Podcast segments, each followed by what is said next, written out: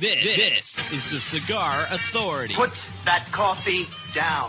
Coffee's for closers only. The authority on everything cigar. Respect my authority! Who got the lighter? In and out of the cigar industry with your hosts, David Garofalo, I'm here from downtown. I'm here from Mitch and Murray. And I'm here on a mission of mercy. Mr. Jonathan, He's confident, smart, witty, dynamic, a monster. and Chuck Morrison. This is a hard job. So is working at McDonald's. It's time to light light 'em up. It's time for the Cigar Authority. It's the Catalina wine mixer. It's about to get all stupid up in here! Light Light 'em up, light light 'em up, light light 'em up. Welcome, everybody. This is the Cigar Authority. We are live from Two Guys Smoke Shop in Seabrook, New Hampshire. And this week, I'll share with you my story in the cigar business. And while we're at, while we're at it, a little class, not a cigar 101, not a cigar 201, but maybe a cigar class 301 and a lot more. Today, whether you've been smoking cigars for years and years or never before, I'll show you how to cut, light, and smoke and enjoy premium cigars like never before. We'll dig into the lies and misconceptions of what it is to become a premium cigar and what makes a cigar a premium cigar and why cigars are so different than all other tobacco products. And get this, will help you live longer. Welcome, everybody, to a special edition of the Cigar Authority. And you are listening to the Cigar Authority, the only syndicated radio show in the U.S. and perhaps the world that is always broadcast on location. This week here at Two Guys Smoke Shop in Seabrook, New Hampshire, and the only radio show that doesn't just allow smoking. Please join us. We assist upon it. Catch us on the syndic- on any of our syndicated radio stations. Currently picking us up on the United Cigar Retailers Radio Network, or you can always find us at thecigarauthority.com. That's thecigarauthority.com, or watch us live, catch the podcast on demand, or simply find us on iTunes where you can set it and forget it. And Dave, of course, our good friends over at the Cigar Station. That's thecigarstation.com.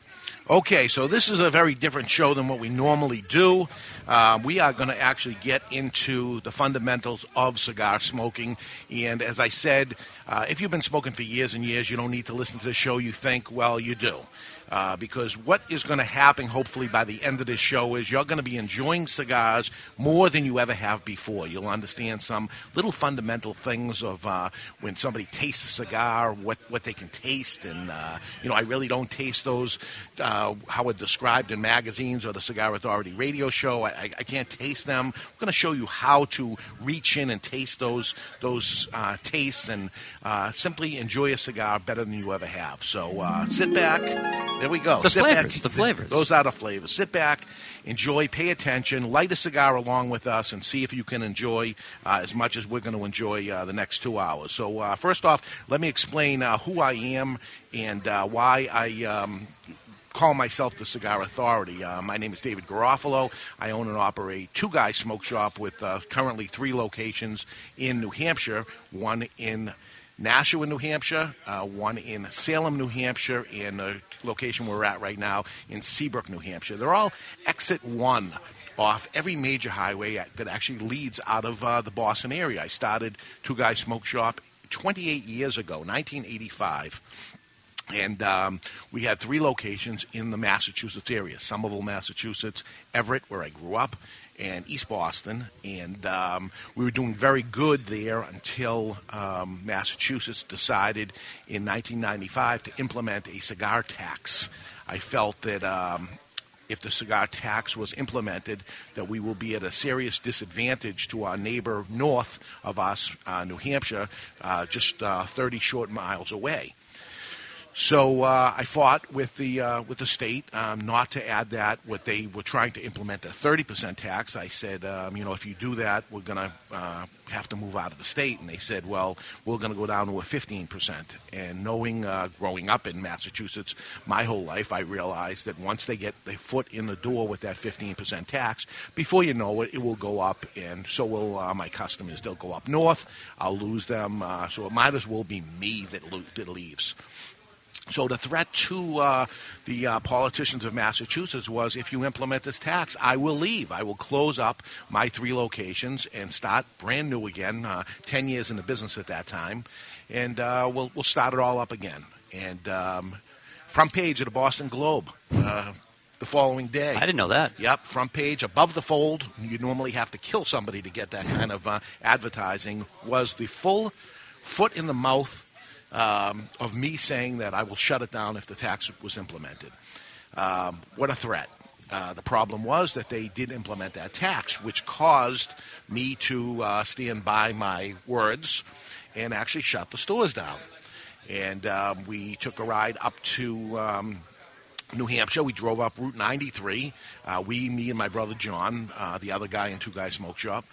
And um, we found a location in Salem, New Hampshire, and um, we started the rebuild of it. It took a couple months to get the store um, ready to be opened as a store. Um, about 30, 60 days later, uh, we got the store open, and um, there was a line around the corner to get into the store. It was all our old customers that uh, followed that we were leaving and why we were doing it, and they took a ride up to um, be the nice people that they are and um, wish us good, good wish, good uh, business, and uh, continue to grow and prosper. Actually, that day we opened was the busiest day we had ever had up until that point. Wow.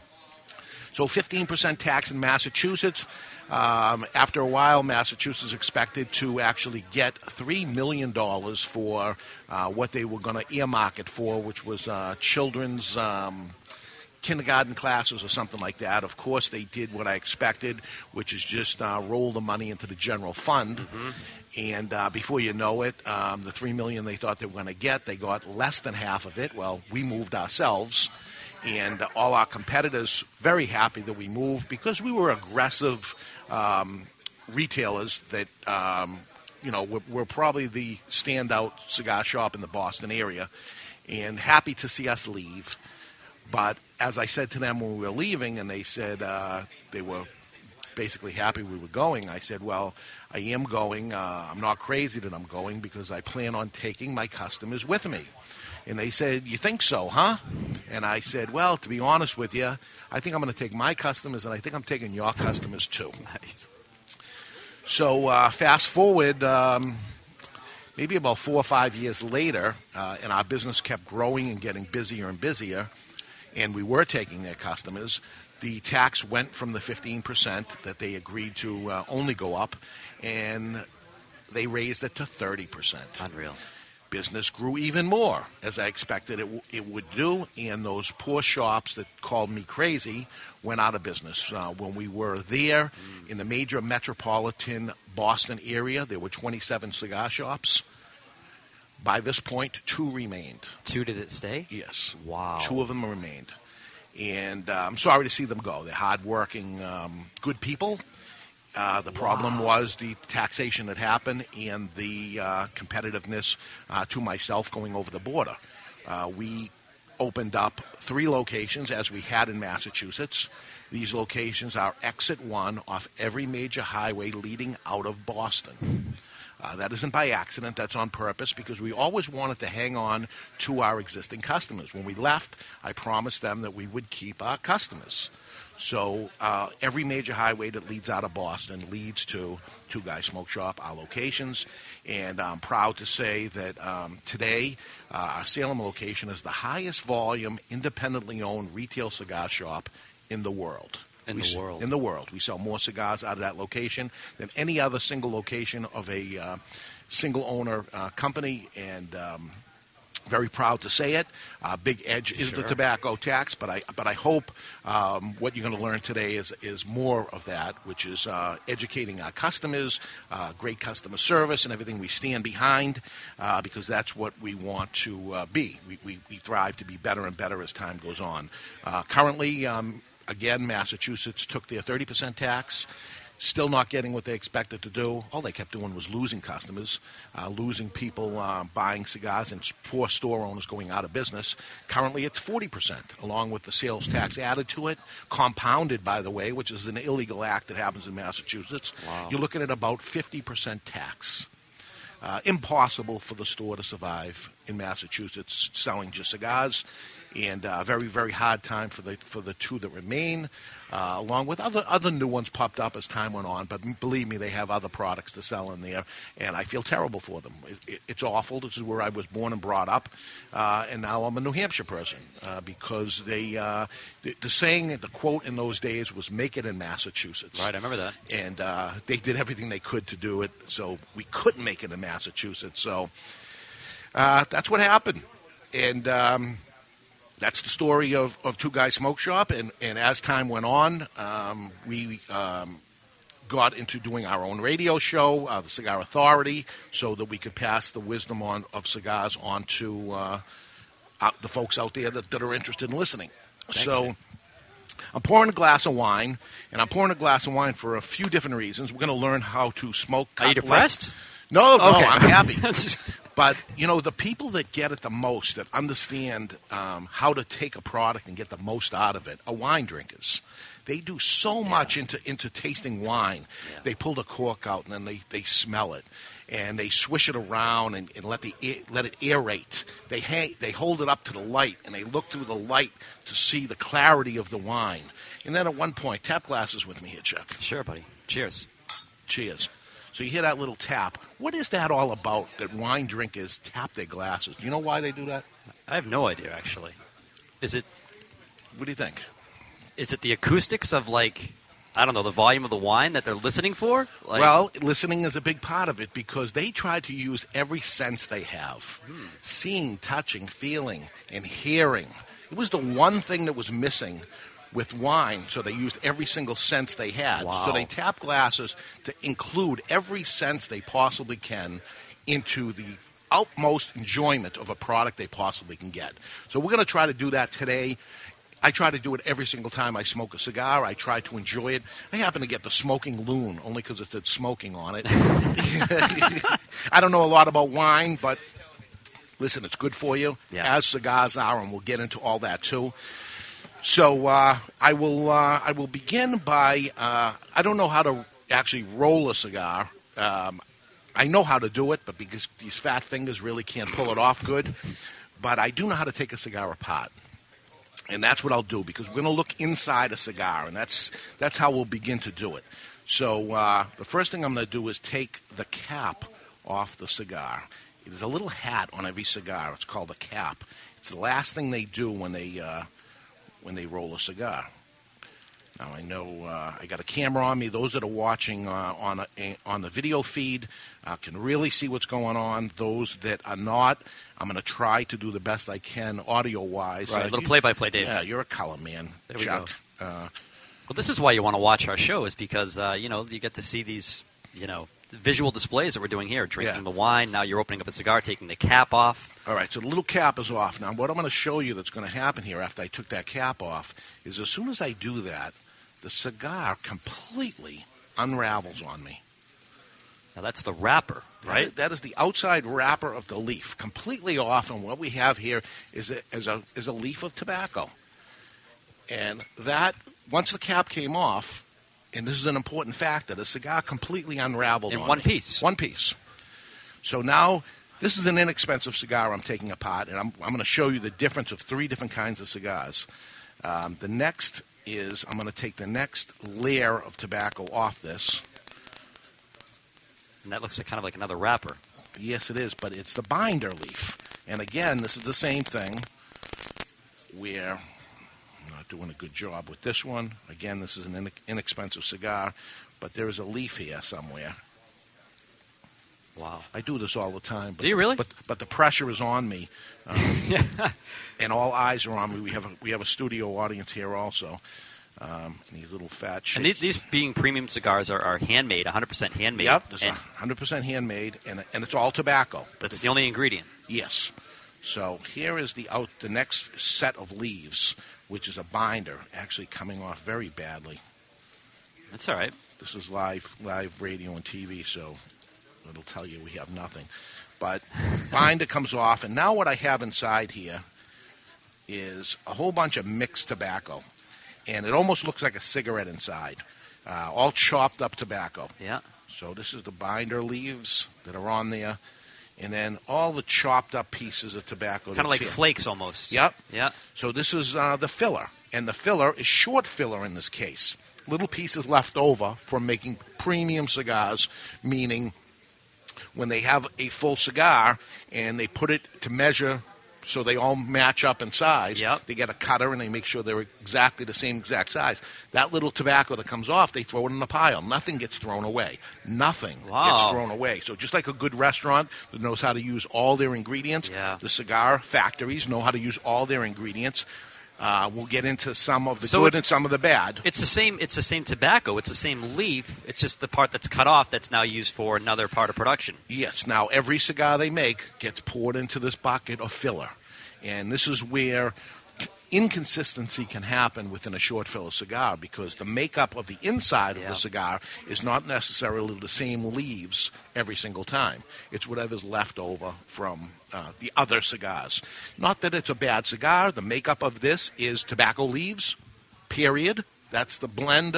It um, is a wrapper, a binder, and mix filler. Yeah. The mix filler could be a mix of anything, and the, to get the components exactly the way the last cigar was in this cigar Yeah. is impossible. See, I was talking with someone, Dave, who who just couldn't get over the notion that cigars are completely different than cigarettes. You know.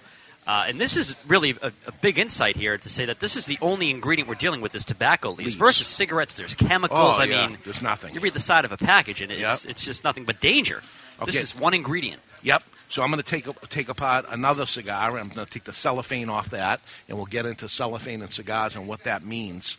But I'll take uh, the band off the cigar as careful as I can.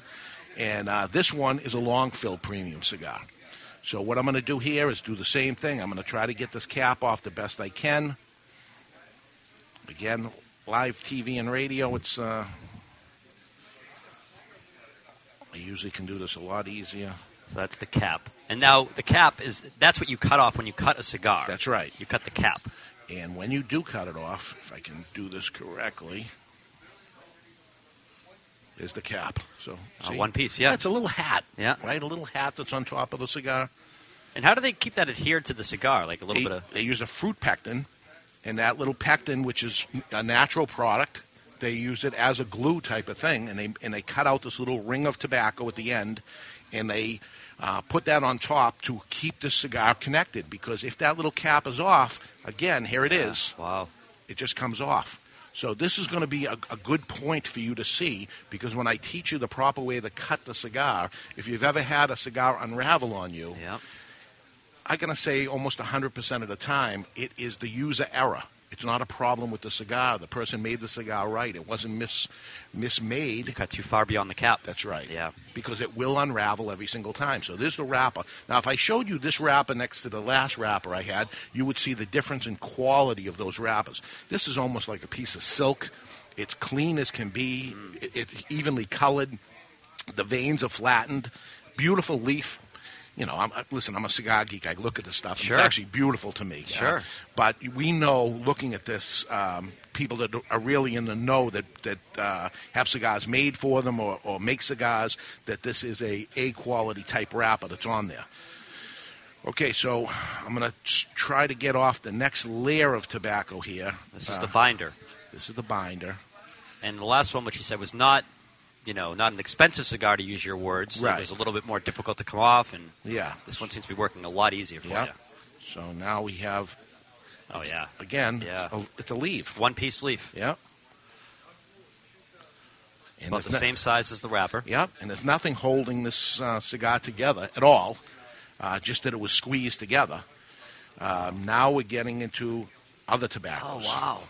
Okay, now you notice the, I'm taking the third layer off. Yeah. And here we have those that are watching. So our, for for our listeners, it looks like a nu- it's just like another leaf, like Another the wrap, like the wrapper itself, but just a, it's a darker color. It's about the same, Yeah. uh, same width, same size. And this is a long fill, Dave. You're saying, Yeah. much different than the short fill, which was just literally cut up pieces of tobacco. Yeah, so now I'm going to take the next layer off, and now you're going to see the different types of tobaccos. Here's, here's the blends of, of what this is. Wow. This is a darker leaf tobacco. Yeah. Different. You can tell looking at this that this is uh, those that are seeing it on on the uh, video feed. They can see that this is different tobaccos in each layer that's happening here. And now we're going to get to now. See, here's a leaf here. This leaf, just so you understand, went like this, and this is where the stem was. They actually cut that, they ripped that stem out actually, because they didn't want a stem to be inside here. Sure. Nothing goes to waste, remember, uh, but not not in a cigar like this. You won't see any of those stems, but stems are used. So you'll see stems in, in, in lesser quality cigars. Well, you'll see them used. We'll, we'll get to where they're going to be used, uh, but now here's tobacco, tobacco, tobacco, and a little tobacco here. So here's the makeup of it. The little pieces that you see that are around it, I'm just going to sweep them away. Um, those are just because I broke them with my finger. Yep. There's no little little pieces that are here. But here's the makeup of a premium cigar. We have a beautiful outside wrapper, which is the part you're going to see of a cigar. You have a binder, which is a thicker leaf of tobacco. It is completely different kind of tobacco that's on here. Uh, this is, happens to be true USA Connecticut shade wrapper that's on here. Um, it's A quality. It's um, there's no blemishes or anything on here, and it, it, you pay extra money for this. This stuff right now currently goes for about sixty dollars a pound. Wow. For this outside wrapper, And I didn't know this. You guys taught me this here on the Cigar Authority. When you say Connecticut, USA, wrap, uh, as opposed to Connecticut seed grown in Ecuador, Right. Connecticut seed grown in Honduras, there may be five, six dollars a pound. USA Connecticut that runs about actually $60. grown in the state of Connecticut. Right, right. Which how, when, how, when does their season work? Is it kind of like Uh, Is it short? Yep, and, it, and it's over now, and they actually take the tobacco and they move it over to another country where it goes through a lot of process. It's called the winter sweat, and Yeah. in, the, in the winter over here, it goes through its sweating process, and it may be about three years before it's turned into a cigar. wow? So there's a lot going on here. Just just like a glass of wine, you don't want a fresh glass of wine. Yep. It would be grape juice. You don't want a you don't want a fresh cigar. It would be grass clippings, basically. It tastes like. So we're, we're talking about what usually ends up in a premium cigar store is cigars aged, uh, tobacco aged for at least three years before turned into a cigar, then maybe held on to for who knows how long uh, as a as a complete cigar. We'll get into all that uh, as uh, as this two hours progress. But I want you to see the makeup of a cigar and to understand that um, the, the, the the ingredients, if mandatory for the ingredients to go onto a premium cigar, the ingredients would be tobacco leaves, and that would be it. That's it. It's tobacco leaves, period. So um, Wow. there's one other kind of cigar, or, or it's called a cigar anyway. And I'll push this aside and So sh- show you the next So we did the short fill. We did a short fill, which is all tobacco. a long we fill. did a long fill, premium, all tobacco. And the next one is a machine made cigar. They call it a cigar. And this is a cigar you would look at that would have a little hole already drilled out in the inside of it. A machine actually, um, where the rod went Hmm. into the cigar, the rod wheeled it around and kept it together here. Um, a lot more difficult to take a cigar apart like this. It looks like a wrap around it, right? Yeah, it and does. look- and it looks like it's spinning around. The problem is that it's not tobacco. And I'm going to do the best I can to try to take this apart. It's uh, virtually impossible because it's completely glued together. Wow. Um, it's not where I can take the cap off. There is no cap. But I'm going to try to. Now when you say glued together, like you mean glue, like yeah, glue, glue. glue. So if you were to smoke one of these, you're smoking glue. This is the stuff that's used for drug paraphernalia that will be split down the middle. And this tobacco that I'm just pulling off here, that this is Oh, really wow. fine, fine stuff. That's just um, Wow. cigarette, right? It's a, it's a giant cigarette. Yeah. And the outside, what appears to be a tobacco leaf, when you look at it up close, Look at that. Let me see. it's paper. It's paper uh, printed Wow. that looks like it's tobacco leaf. It's not- Absolutely. and then the binder, which is another piece of paper, maybe we'll call it cardboard. You can see where that's glued right down the center of where that is. No kidding. And if you give the tobacco a smell to what it is, and I'll just pass you this whole whole mess here, Chuck. You give this uh, tobacco a smell, you'll see that something is added to there, uh, some sort of chemicals and flavoring that's happening yeah. here, Yeah. almost like a pipe tobacco smell. Yep. Uh, believe me, there's no um, cherry vanilla or any natural ingredients in there. That's uh, some sort of uh, chemical spray that's sprayed in there, along with a uh, something to keep it uh, continuing to light, which, which is uh, another chemical um, that will keep it so that it continues to burn. Um, and these type of products that are sold in the billions, um, are called cigars also. But I'm here to tell you that there's a very difference, big difference between one quote cigar and another cigar. Um, premium cigars, which are the handmade products, and it can be with the short fill or long filled. About 250 million of those cigars are sold each year in the United States, imported into the United States and sold. Of this last thing I showed you, the paper machine made product, 6 billion with a B are produced every year and sold in the United States. One has nothing to do with the other, and we'll get into the smoking characteristics of what happens and, and why you end up smoking a cigar uh, and what, what that has to do with what, but uh, you'll see that there's, a big difference. And what, what we're trying to do is clarify um, a premium cigar from other cigars. So I'm going to pass you a cigar right now, and Thank it's you. amazing how time is flying already. Yeah. But um, uh, the cigar I have here in my hand is the one we took apart, the second cigar we took apart, the Long Fill Premium cigar. And uh, it's a brand called Garofalo. And uh, I chose this because uh, this was something that was brought to me, a cigar that was brought to me in uh, three years ago. And a cigar manufacturer came to me uh, on my 50th birthday and brought me a box of these cigars. My last name is Garofalo, and it was uh, a gift. And he uh, he said, uh, "I have something for you." And he showed me the cigar, and I said, "Isn't that nice? You made a box of cigars for me." And he said, "Well." I would like to do more than that. I would like to uh, actually have a full production of this cigar, if that's okay Wow. why would you want to do such a thing? I'm not a um, cigar maker. I am not a farmer. I am not. Uh, I'm a retail cigar shop owner. Why would you do such a thing? Um, it, it just doesn't make any sense. Well, it, it did make sense many, many years ago when a cigar was made for Zino Davidoff, who was a shop owner. So why not try it again? He said. So uh, thank you. So um, I smoked a cigar. I liked it, and I said, okay.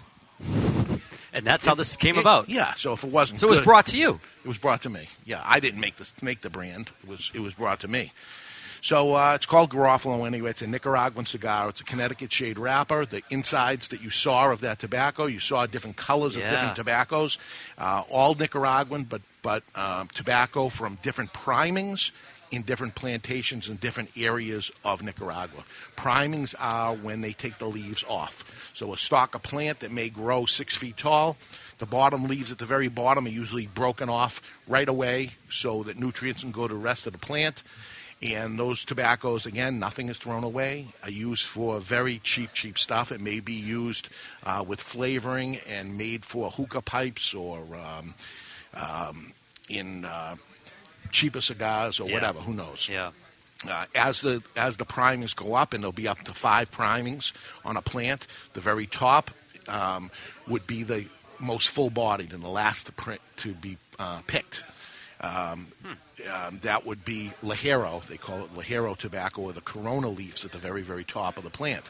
So in the cigar we just took apart, which is what we're going to do, one quarter of one leaf. So a leaf is cut into halves, and then a quarter of that of the Ligero is put in there for more flavor. I gotcha. If you were to use, um, you know, a, a lot of Ligero, let's take a La Flor Dominicana, double Ligero, use a lot of it. Two two whole leaves inside that. Very, very full bodied. So, Yeah. what we're trying to create here is a cigar that is not all that strong, but has a lot of flavor. So, we'll see if we end up getting that as we smoke the cigar in. So, uh, first, let's um, let's uh, Well, got- cut the cigar. Yeah, you got to cut it. Okay, it's time to cut our cigar. The official cutting is brought to you by Perdomo Cigars. Perdomo is the brand. While all other cigar brands were raising prices, Perdomo cut out the federal SCHIP tax, tax and actually lowered them. Perdomo Cigars, they t- stand for quality, tradition, and excellence. And while we're talking about Perdomo Cigars, who is the person that made this Garofalo cigar? It was uh, Ah. it was Nick Perdomo. It was. It was and is Nick Perdomo. So uh, I thank him for that, for that uh, um, beautiful gift uh, of actually uh, putting my name on a on a product. Uh, 28 years in the business. Uh, he says I earned it. I don't know about that, but uh, I'm honored uh, for it to have happened anyway. So. How we're going to cut the cigar is I showed you the the little cap that was on it, and that if we cut on that cap below it, the cigar would just simply unravel. So you look at the little hat and, and ima- imagine shoulders of a person, right? Here's the cigar and the shoulders of a person. As the shoulders run down and you look at that cigar, that's where you'll see that cap. just make sure you cut a little above it. Just a teeny bit above it will do it. What we do want to do is open the cigar up so we can taste the flavors. Some people will use a little bullet cutter, a little round circle, maybe a V cutter. For our taste today, to get the most flavor we can get out of a cigar, the best thing to do is use a guillotine straight cutter. And you do that by going a little bit above that cap and I'm to that's where I'm to put the blades and this is a double blade cutter and I'm to lock into that area that I want to do. So I'm holding it where, where that space is, latching onto it. I'm going to push down on the cigar a little bit while I quickly cut the cigar. And when I do that, I'm going to get a perfect straight cut across as opposed to a rounded by pushing down like that while I latched onto it and cutting. And just a little bit of that cap came off, but enough that it's opened a lot, right? Yeah, perfect. And uh, that's a perfect cut that I'm assured that the cigar is not going to unravel on me. It's enough opened up that I should get a perfect draw. And this is, once I've made the cut, it's okay now to put the cigar in your mouth uh, to see if you got a good draw. If you don't and you had to recut even further, you will never use somebody else's cutter at that point. You will never. Never. Because you've put it in your mouth and it's just not right, right? It's not a gentleman way of doing We'll talk stuff. about that today. Yeah. So I'm going to just take a little little draw on a hit without lighting the cigar, and make sure that I have a little bit of a draw, which I do. Now, is this kind of like smelling the cork of a wine bottle? Yeah. Yeah. Because we're going to get a different taste. I, I, I have a little raisiny type sweetness taste Yeah. to it. Yeah. Uh, that'll change, but that, that's what we have as, as a pre-light taste. But really, I'm doing it for uh, to see if I have a good draw. Okay. So now uh, it's time to light our cigar. We're going to use the Vertigo Cyclone. This is the best thing to ever happen to cigars since I've been in the business 28 years when the Jet Flame lighter came out. Because before that, um, let me tell you, uh, a Zippo lighter, very bad to use because a cigar is a sponge. Anything you do to this cigar at this point, or the point as soon as the cigar was rolled. Anything that happens to this tobacco, this sponge will take on that flavor. So if I was to put a Zippo lighter fluid uh, cigar onto this, it would draw into the cigar, and even when I take the lighter fluid lighter away, the whole cigar is going to taste like that all the way through. So clean butane gas is the way to go. I'd say even over and above a um, um, a match, because a match has sulfur. Yeah. Um, there's there's another way of using a match and lighting a piece of cedar wood and turn that uh, spleef into a match, which doesn't have sulfur on it. You can do it, or you can buy the Cyclone, nine dollars and ninety nine cents. Uh, it's a triple jet lighter. It's pinpoint accuracy. It's the way to go. Yeah. Uh, it's the best thing that ever happened to cigars. And we're going to show you the proper way to light a cigar. And I want you to go back, back in time when you were a kid and you used to toast marshmallows by the campfire. You know, if you put that marshmallow too close to that flame, what happened to that marshmallow? Oh, it's done. Turn black, Yeah. right? Charcoal. Yeah. Same thing happens with cigars. If you put, if you touch the lighter to the, the flame to the tobacco leaf on the outside, it's going to turn to soot. And what's going to happen again? It's a sponge. As you draw into that cigar, that ah. soot taste is going to go throughout the whole cigar For the whole duration. For the whole hour, it's going to take to, to smoke the cigar. So what we're going to do is hold the cigar at about a 90 degree angle across it and far away from the flame. The hottest part of the flame is above the flame anyway. We're going to go far away from it. I'm going to be looking at the end of the cigar as I'm toasting it, again, like you would be doing a marshmallow. You keep it far away from it and you're just uh, toasting it up. Keep it away from it, just toast it. And you'll see it just heating up a little bit, uh, little ambers, a little burning, little pieces of tobacco catching on, rotating the cigar as I'm doing it. Yeah. And I'm just going to keep going, and I'm going to spend 20, 30 seconds doing it properly. I know the light is heating up on me as it's happening, but if I, if I can spend 30 seconds doing it the right way, the next hour is going to be so perfect. So it, it seems like it's uh, getting pretty even. Now at this point, I'm going to put the cigar in my mouth, keeping the flame still far away from it. And those that are watching on the on the video streaming will see the cigar light up, even though the flame isn't Yeah. even near it. Oh yeah. I'll keep turning. Now what I'm doing is blowing on the end of the cigar, The lid end. the lid end. And as I do that, I make sure that it's completely lit all the way on the circumference of the cigar. If there's any spots that weren't lit up, I'll, I'll uh, use the lighter to, to touch it up to get it perfect. Once I have the cigar perfect, this cigar will now burn evenly all the way through. You hear about a cigar canoeing. That's when one side of the, of the cigar burns and the other side uh, does not. Um, you see when, when um, the inside of a cigar burns slower than the outside, and you get a little teepee going on, Yeah. or the other way around, where it's going in that somebody uh, maybe got the tobacco going on the outside and not on the inside. So the idea here is to spend 30 seconds. Did we spend much more than 30 seconds? 30 no. seconds lighting the cigar properly. And as I do that, the next one hour, the cigar will burn perfectly. Again, 99, almost 100% of the time, when somebody has a cigar that unraveled on them, that isn't burning correctly, that all the problems that happen, as a retailer, I see them coming up and the cigar isn't uh, burning right, it isn't doing this. This is the error of the consumer to begin with that is uh, doing the wrong thing. So now that I've showed you this, you now know the proper way. And I, it doesn't matter if you've been smoking cigars for 30 years. It doesn't matter if you if you're brand new to cigars. This is, believe me, this is 28 years of watching people doing it the wrong way. And it's very, very hard to say to a guy smoking cigars for 20 years and you watch him chop off the, the big end of the cigar. Yeah. Uh, and and the, starting to lick it and things like that. Listen, this cigar is 70% humidity. It has been for three years. It's been kept climate controlled, temperature controlled. Everything has been done to keep this at optimum enjoyment for you, the cigar smoker. Once you lick that cigar, you've changed the composition and the humidity of that cigar immediately. Why would you lick the cigar? I don't understand why it happens. I, I, I don't know why they do it, but I see people do it. Do not do that. Actually, try to smoke the cigar as dry as possible mm. Especially a Connecticut shade wrapper. Some people will say Connecticut has a bitter taste to it. That's usually people that smoke it too wet. So we're going to try to smoke it as dry as possible. You take a, a draw from the cigar, you don't inhale it, you hold it in your mouth, you blow it out like a wine taster would taste wine. They taste it, they swish it in their mouth, and they spit wine out. So, uh, early taste on this. Yeah, well, it's funny because you mentioned raisins during the pre-light, which I definitely experienced, but that's not there anymore. I would say almost like a uh, like a cedar, like a like a wood. It's very earthy. All right, we'll get it. We'll get into uh, telling you that. We're going to go to break now. When we come back, we'll get into the flavors of it. Um, do we leave the band on? Do we take it off? When do we knock the ash off? Um, uh, can you relight a cigar? Uh, the answer is yes. We'll share you those tricks and lots more when we return. We're live from Two Guys Smoke Shop in Seabrook, New Hampshire, and you're listening to the Cigar Authority on the United Cigar Retailers Radio Network.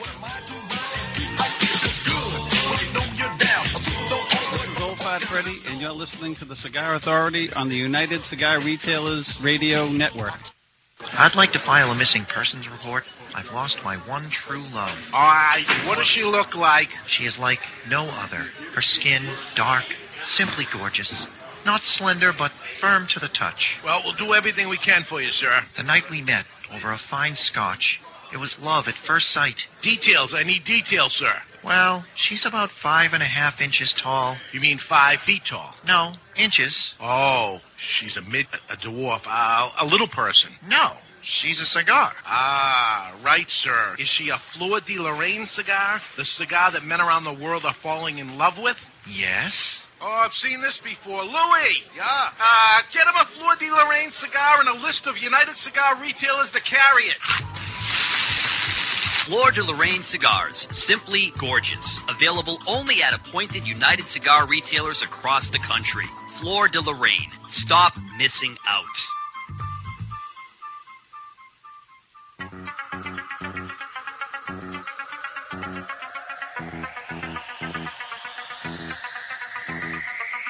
Mr. Jonathan, a shadowed figure spinning tunes on records that do not exist.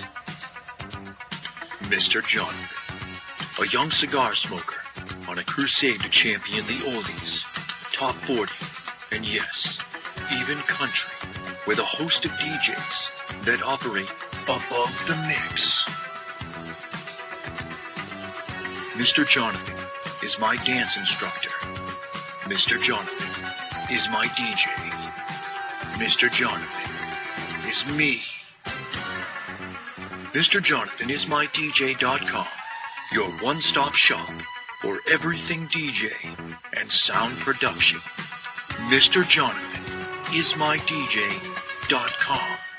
It's an exquisite day here at the Jensen Estate patio overlooking the 13th green. And we're underway. Jim Jensen has chosen his favorite stick. The Diamond Crown number four by J.C. Newman. See the way he holds the cigar, Tom? Mm-hmm. Excellent balance and heft. Ooh, he's eyeing the silky Connecticut shade wrapper, fermented twice for the smoothest, richest flavor. And hand rolled by the Fuente family with a blend of six to seven distinct Dominican and Caribbean basin tobacco leaves. Each lovingly aged for at least five years. Oh, now Jensen's lighting up the Diamond Crown. He's got a precision burn, Tom. Mm, those highly complex flavors with hints of dark chocolate really deliver, Bill. Yes, like all cigars in J.C. Newman's premium Diamond Crown line. That'd be the highly rated Maximus and the Julius Caesar. Ah, now Jensen's settling in, rolling the rich smoke through his nose. Look at the satisfaction on his face, Bill. Oh, a thing of beauty, Tom. Experience the premium Diamond Crown brand by J.C. Newman at select retailers or Diamond Crown Lounge near you. Find us on Facebook at J.C. Newman Cigar Co. or visit diamondcrown.com. You're listening to David Garofalo and Mr. Jonathan on the Cigar Authority. And they wanted me to tell you about the Cigar Station. It's the world's first 24 7 radio station, custom programmed for cigar smokers and lovers of the good life. Enjoy cool tunes from familiar artists. Everyone from Van Morrison, Phil Collins, and Dave Matthews to Paul Simon, Sade, and Tony Bennett. And stay informed with Cigar College, cigar news and reviews, and smoke breaks, interviews with cigar loving celebrities and industry personalities. Give us a listen. The Cigar Station at thecigarstation.com. When you light a Davidoff cigar, you set aglow the richest tradition of cigar making in the world. You release craftsmanship achieved by our investment in that most precious of commodities time. The time it takes to create a Davidoff cigar as it passes through 600 hands before it arrives in yours. The time it takes to age and mature the tobacco which fills a Davidoff cigar, sometimes as much as 10 years. The time it takes to hand pick, hand roll, and then carefully hand check each individual cigar before it is fit to wear the legendary Davidoff white band. In every second of enjoyment, there are decades of experience. In every way, it is time beautifully filled.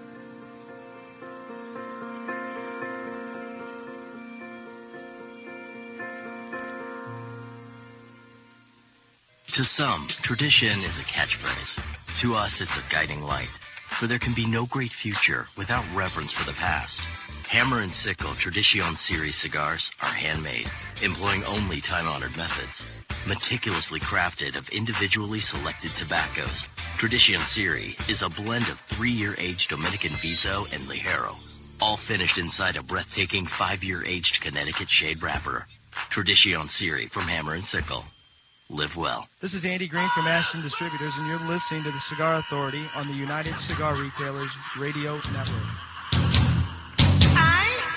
We're back live from Two Guys Smoke Shop in Seabrook, New Hampshire. It is Cigar 201, or maybe even 301. As a matter of fact, uh, new cigar smokers or people that have been smoking cigars for years, what should happen at the end of today's show is you will enjoy premium cigars more than you ever have before. And uh, we're smoking the Garofalo cigar today. Um, this is a Nicaraguan cigar made by Perdomo. It's true Connecticut shade, USA Connecticut shade wrapper with a blend of Nicaraguan tobaccos from different tobacco fields, from different primings in those fields uh, to create some of the flavors we're going to talk about today. So, um, a lot of people cannot taste um, some of the flavors that uh, cigars have. And it's because, to be honest with you, uh, as we get older, we lose our taste buds. First off, men have uh, less taste buds than women do. And I've uh, heard that. That's true, isn't yep. it? Yep. And some people um, have keen palates, and some people don't. But sometimes you, you don't remember what certain tastes taste like. So I'm going to give you an unsalted almond that's here, and w- I want you to taste the almond Okay. And not the, the meat of the almond. You know, you're going to taste the whole thing, but see if you can narrow in to the outer part of the almond, uh, where the skin is, uh, the dryness of the skin, and, and the nuttiness that, that is there. And that is the beginning of this cigar. If you taste it, you taste the almond. Now, as you uh, um, chew the almond, remember that flavor of what that almond is, and then take a drag on the cigar and see if you can get that nuttiness and that dry almond taste because that's what I taste every single time. Already, yeah. And a, lo- a lot of a lot of people have to be introduced to that. They just can't pull it out, but but there it is. Now we know there's no almonds inside this cigar because we actually took the cigar apart. It has no almonds. People, uh, wine drinkers, will say there's um, some cherry in a, in the uh, in their wine, or it has different things, floral things, and there's no floral and there's no cherries. There's only grapes Yeah. in the wine. But again, if you were to introduce those tastes and you taste them, you say, "Oh yeah, that's that's what it is. I taste it." So by by introducing that to it, and you say, "Okay, there it is." Now, a good cigar, a blended cigar like we have here. Um, what should happen, uh, what I like about this cigar and a lot of cigars is they're not one dimensional. They do change as we smoke smoke it further down. We're smoking a Toro today, which is a six inch cigar. If we were to smoke the five inch Robusto, um, would be more robust. We would get a lot of these flavors earlier on, but for the sake of the time we have, and we're going to smoke one cigar this whole two hours, um, you'll see that the, the tastes are going to gradually uh, change as it's going on. Um, so uh, with that, um, let's get to uh, this day in American classic history. Okay, so uh, this day in American classic history brought to you by Alec Bradley Classic Cigars. Ladies and gentlemen, let's get ready to rumble! You've heard of epic rap battles, and now it's time for the epic battle for this day in American classic history. He's looking at you, kid. Featuring Mr. Jonathan It's in the hole! It's in the hole! versus Chuck, Game over, man. Game over. making mountains move, Morrison. Go ahead. Make my day. Brought to you by Alec Bradley. American Classic Cigars. Alec Bradley American Classic Cigars are affordably priced and inspired by cigars popular in America in the early part of the 20th century. Mild to medium bodied blends of specially aged Nicaraguan long filler tobaccos. Celebrate today with an Alec Bradley American Classic Cigar. Okay, we're going to do it a little different this time because we do not have Mr. Jonathan with us. He's away on vacation, so I am going to do this year in American classic history just to you, Chuck. All right. And I have all kinds of points you can get. You're going to get 10 points if you guess it after the first one. You can choose a guess, or you can just wait and uh, continue to think on. Okay. And your numbers will drop off as that goes on. So in Hollywood, California, the charity single "We Are the World" is recorded by USA for Africa. What year? I know this. Um, I'm going to guess 86.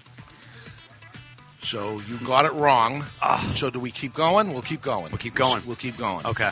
Um, same year, William Day Schro- William J. Schroeder becomes the first artificial heart transplant to leave the hospital. 84. 84 is wrong. Uh, for eight points, the United States Food and Drug Administration approves a blood test for AIDS. Uh, screened all blood donations in the U.S. This is the same year? Same year. 1985. 85 is correct. Finally. Okay. Happened to be the year we opened Two Guys Smoke Shop. It's also the year that uh, WrestleMania was debuted. Coca Cola changed their formula to New Coke. No way. Uh, Discovery Which was a, which was a fail, by the way. Fail, biggest failure. Um, the Discovery Channel is launched. Uh, Live Aid, uh, London and Philadelphia raises $50 million.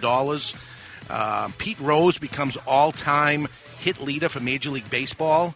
Uh, first Nintendo home game in the United States is released. Nintendo Entertainment Systems. Nice. Microsoft releases the version of Windows 1.0. Uh, DNA is used in the first crime. Rod, Rod Hudson, Rock Hudson dies. Orson Welles dies. Back to the Future opens in theaters. And Two Guys Smoke Shop opened for the first time ever. 1985. Great year. Yeah, great. year. It was good for me anyway. okay, so uh, as we're smoking a cigar, we're looking at tastes and things that happen. I want you to look at where your cigar ash meets the cigar. Where the cigar ash meets the cigar.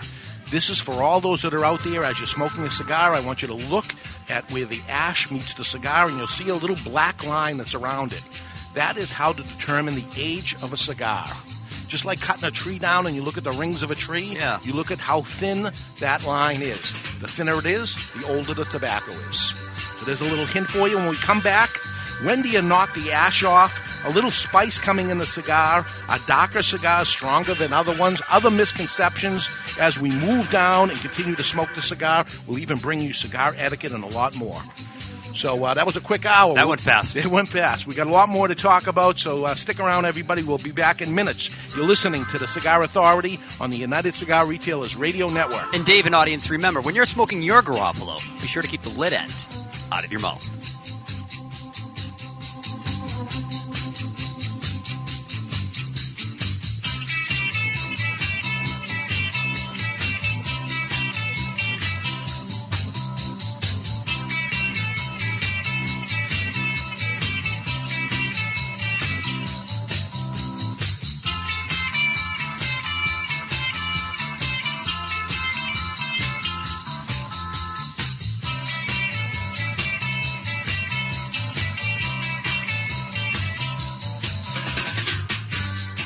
This is Joe Cusano from CNC Cigars, and you're listening to the Cigar Authority on the United Cigar Retailers Radio Network.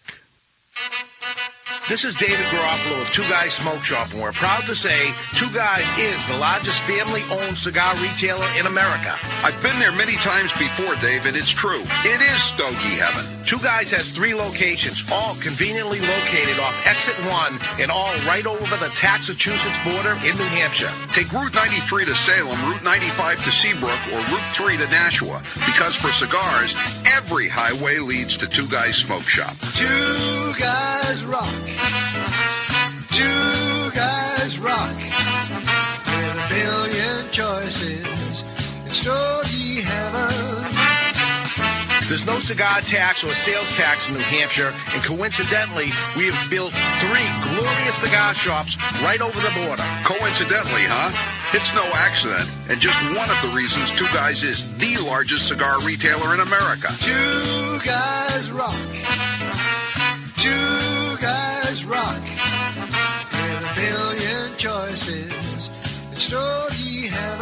Another reason could be our cigar selection. Again, the biggest and best, I'm proud to say. Make the pilgrimage to Two Guys Smoke Shop in tax-free Salem, Nashua, or Seabrook, New Hampshire, or find them on the web at twoguysmokeshop.com. It's Stogie Heaven.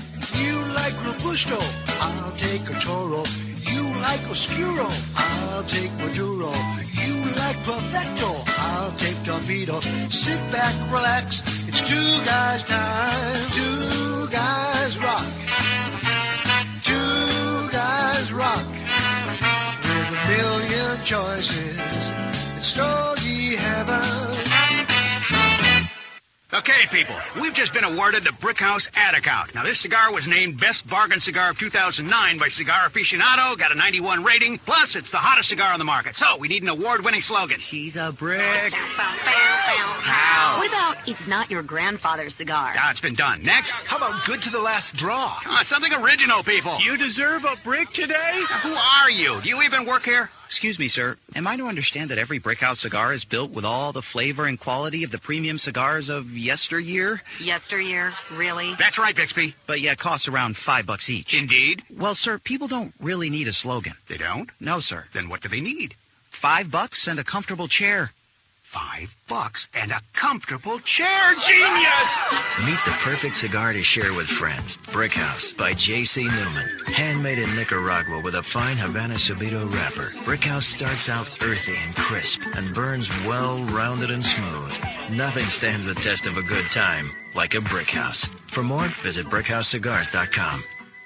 All right, listen up. If you've been feeling stuck in life, unmotivated, procrastinating, and just flat out frustrated with the same old results and routines, Consider this your wake up call. The fact of the matter is, you control your destiny, not your boss, your company, the government, or anyone else outside of yourself. With responsibility comes power. My name is Chuck Morrison, owner and founder of MakingMountainsMove.com. Since 2009, I've been helping ordinary people from around the globe achieve extraordinary results. Authors, app developers, business owners, speakers, trainers, coaches, all just ordinary people until they plugged into the Triple M movement. Now it's your turn. This is about unleashing your legacy. If you've ever had that calling, that burning desire to raise your game and start living life at a higher level, the wait is finally over. End the frustration. Crush the procrastination. Say goodbye to fear, doubt, and worry forever. Check out the fastest growing movement inside the personal development industry. Check out Making Mountains Move.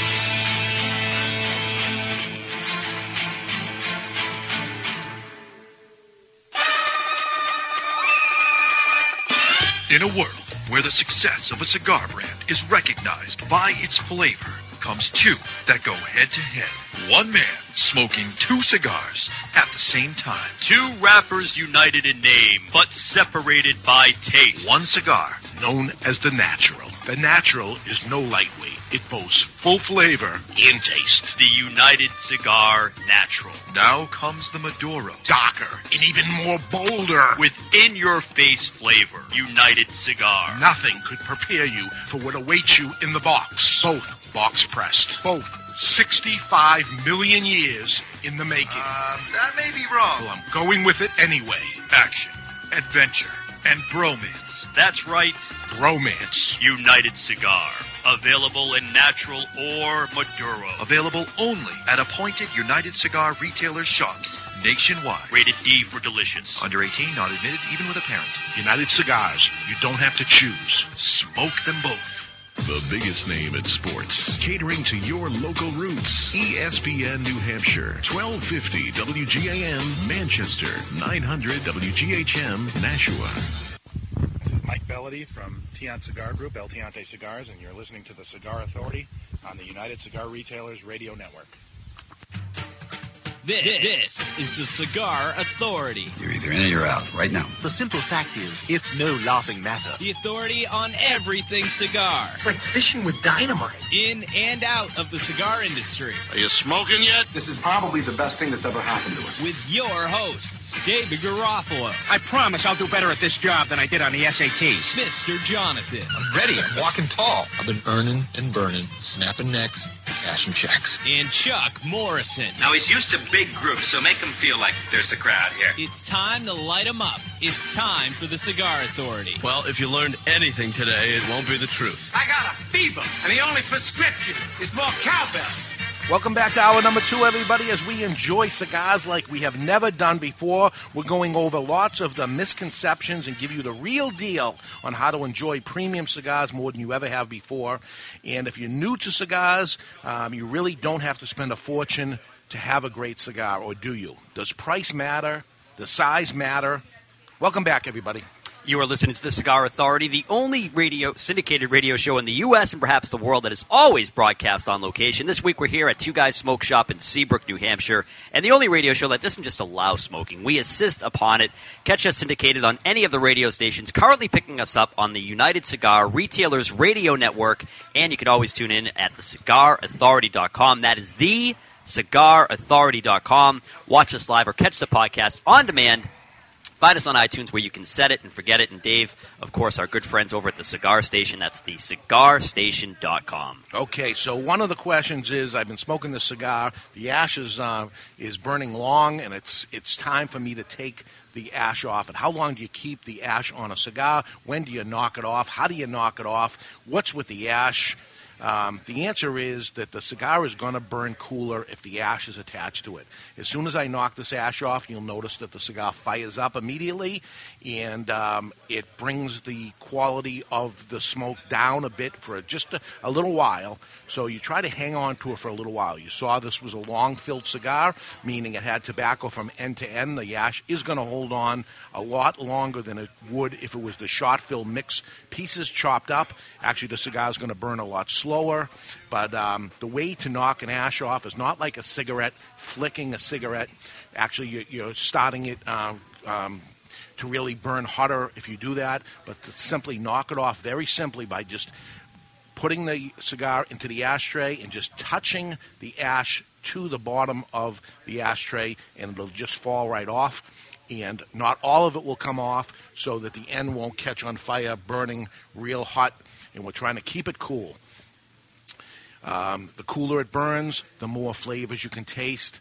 Um, the slower it's going to burn, the longer you're going to get out of it. It's, it's a simply a better um, way of tasting a cigar and smoking a cigar if you do it this way. This is from this is from 30 years experience, uh, not only as a cigar smoker, but the owner of uh, retail shops and, and watching people and how they're enjoying or not enjoying a cigar. Uh, believe me, a lot a lot has been put into this. Um, show to let you know uh, what we have learned as, as we go along the way. Uh, taste, as we continue to taste the cigar, I said that um, changes would begin to happen. Uh, at the beginning of the cigar, we had an almondy taste, a nutty finish, dry, nutty taste to it.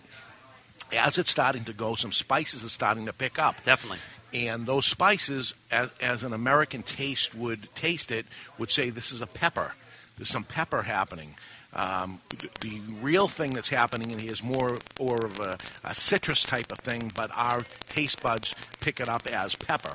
Hmm. That's happening. So if you were to get the, the rind of, a, of an orange or lemon um, and have that taste and pepper taste, you would say it was similar to it. Now, I don't have a rind of a uh, piece of uh, fruit of um, an orange or a lemon, but, but the rind of it this is it's more that than the black pepper. But wow. as I talk to hundreds and hundreds of people over time and say, "What, what do you have here?" and they assume this is a, a peppery Pepper. taste. Uh, truly, it's tobacco, and it has there's nothing added to this, but this is the flavors that uh, people uh, have um, come out with, and it's going to get uh, it's going to change uh, as we go down, uh, continuing. This is the beautiful thing about a cigar like this is not one dimensional. Things change as it's going on. Um, and as you get into blended type tobaccos, you can enjoy the subtleties that happen in here if you can pick them out. But if you take your time, like we're doing, you're starting to pick out things normally in a regular show, in the hustle bustle of a regular show, and we go uh, one hour into one cigar. We're smoking one cigar for two hours. We're really, really Yeah. getting keen into what's happening here and hopefully enjoy it more than ever. I got a question for you. So, how, how does the cigar start to change as it goes further down? Because when you opened up the cigar, um, the leaves are kind of consistent all the way down from top to bottom. because the leaves have something different happening to them also the points of a leaf has more um, more strength to the point of a leaf than it does on the on the back end of the leaf. So if, if if we actually turn those leaves and looked at them, remember I showed you the one where the stem was taken out of Yes. it. Which way was that turned, from front to back or back to front? Is it building up in strength, or That is it s- or is it automatically slowing down in strength? Right. And they're all turned all different ways, exactly the same in every single cigar. But so much goes into this. When somebody says they just blend um, these five leaves with this wrapper and this binder, well, where are the leaves? How high are they on the plant? We- There's so many components that go into it, and a simple turning of a leaf dramatically changes what ends up happening to the cigar. It starts stronger and, and mellows out Yeah. or on that leaf, or it's mellow and builds up some strength, which, which whichever way they wanted to do it. These things are all tested over and over and over and over again until they say, okay, this is what we're looking for. Um, wow. Based on the success And then they have to be consistent with it as well. That's right. Through the production. Right. Wow. So th- there's so much that goes into it. Uh, the problem that, that becomes is when somebody comes in and mistreats mishandles a cigar right off the bat uh, that doesn't know what they're doing, and they cut it too much, and they lick the cigar, and they you know do whatever they're doing wrong, light it wrong, and all the stuff, and they they blame the poor person making the cigar that did every single thing exactly right, uh, quality control like you would never believe, and then they say you know the cigar's wrong when it's truly. um, User error. Yeah, Yeah. 99.99% of the time it's user error, and we watch it happen. And a, and a good store will say, okay, here's another one for you. Let me cut it for you. Let me light it for you. Because it's, you know, I'm saying it to nobody here, everybody that's listening to the show, but I'm not picking on any certain person. If you're one of the people that are doing it wrong, you've just learned the right way to do it, change the way you're doing it, and see if your experience does not get better because of it. It will. It will. You'll enjoy cigars at the end of this thing better than you have before because one thing has been been doing a little wrong over and over and over. Um, I'm smoking the cigar as dry as possible. Again, this is uh, true Connecticut shade wrapper. Yeah. When it gets too wet, when it gets too much humidity into it, it has a bitter taste. Somebody will smoke a Connecticut uh, shade wrap cigar and say, "I don't like Connecticut shade because it's bitter." It's bitter because you're wetting it too much. It is With your lips. Yes. Yeah. It, you know, and you leave in your mouth. Some cigars, you know, somebody will put in the in their cheek of their mouth and hang on to the Yeah. cigar. That's not a Connecticut shade. You don't do that to this. You know, you want to smoke it drier as possible, and the cigar will have no bitterness. You're not getting any bitterness to the cigar. None. None. Now, the cigar has uh, not gone out on me yet, and um, typically, uh, you know, it, I'm doing too much talking; it'll go out. But I want to show you the proper way to relight a cigar that has already gone out.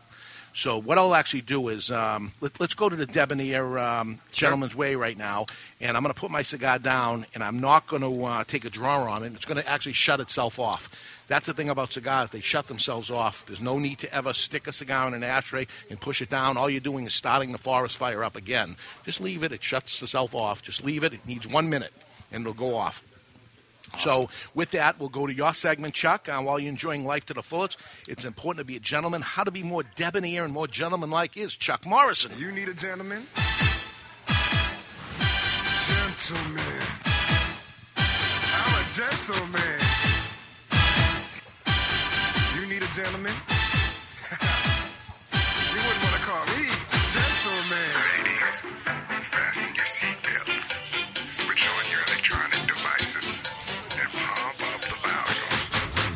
Gentleman? And this is The Gentleman's Way, brought to you by Debonair Cigars and Rum. Debonair Cigars provide its clients with suspension of reality. Time spent smoking a Debonair can never, ever be subtracted from one's life. Dave, we're talking about cigar etiquette, uh, introductions. This is more than a 101. This is like a 303. Yeah. So I figured for appropriateness for today's gentleman's way is to how to be a gentleman when smoking in public. Okay, there's a couple rules to this. The first rule is to be cur- be courteous. Okay, even if you're somewhere where smoking is prohibited or permitted, rather, it, smoking is permitted. Don't sit or stand near others who are not smoking. Now, you'd think this is common sense, but you see it all the time out there. Don't ask for trouble. Don't ask for trouble. Now, if it's overly crowded, be a gentleman and ask if they mind. Hey, do you mind if I light up? Do you mind if I smoke my cigar over here? If they do mind, you know, listen, it, it's not your world. The world does not revolve around you. Non smokers, the world does not revolve around you either. Right. You know, it's about being open, being communicative, being a gentleman. Another rule here is never blow smoke at someone. All right, even if they are a smoker, blow your smoke away from people. Again, you're in a public setting and you see it all the time, Dave. Yeah. People just not being they're ignorant to the fact that there's others around them just blowing their smoke anywhere. Be co- cognizant of your environment, of who's around you. Sure. Don't blow your smoke in people's faces. Uh, another rule here is to have your own tools. We we stress this a lot here on the Cigar Authority. Have your own lighter. Have your own cutter. And we're not talking about like some Bic lighter, okay? Not a ninety-nine cent job. but You can get. We're talking about the uh, ten bucks. You know, Cyclone. The Cyclone From Vertigo. It's it survived a washer and dryer. What, what, more, what more do I need to say? Right. But listen, you're a gentleman. Please, for the love of all that is holy, never lick your cigar or put it in your mouth and then ask to use someone else's cutter. Okay, it's just it's just etiquette here. If you don't have one, wait before be, before putting that cigar in your mouth before cutting it with someone else's cutter. Anyway. Anywhere, Yeah. anywhere, Yeah. anywhere. Uh, finally, here, when smoking in public, be aware, like we're talking about, of your surroundings. The world does not revolve around you, non-smokers. The world doesn't revolve around you either. When each of us makes an effort to be polite and considerate to those around us, we all win. Yeah, absolutely. Gentleman's Way brought to you by Debonair Cigars and Rum. Are you debonair enough? I am. I am. I don't do any of those things. I try not to anyway. Even if there's uh, smoking permitted or something, I'm not in the mood to get into a fight. Right. So I'll, I'll usually say it, and they'll say, "Of course, you know you can." I know I can, but I don't want to fight with you, basically. Right. I think back to the experience we had in Boulder, Colorado, after that steak dinner we had, waiting Right. for the taxi. We were the only ones there, though.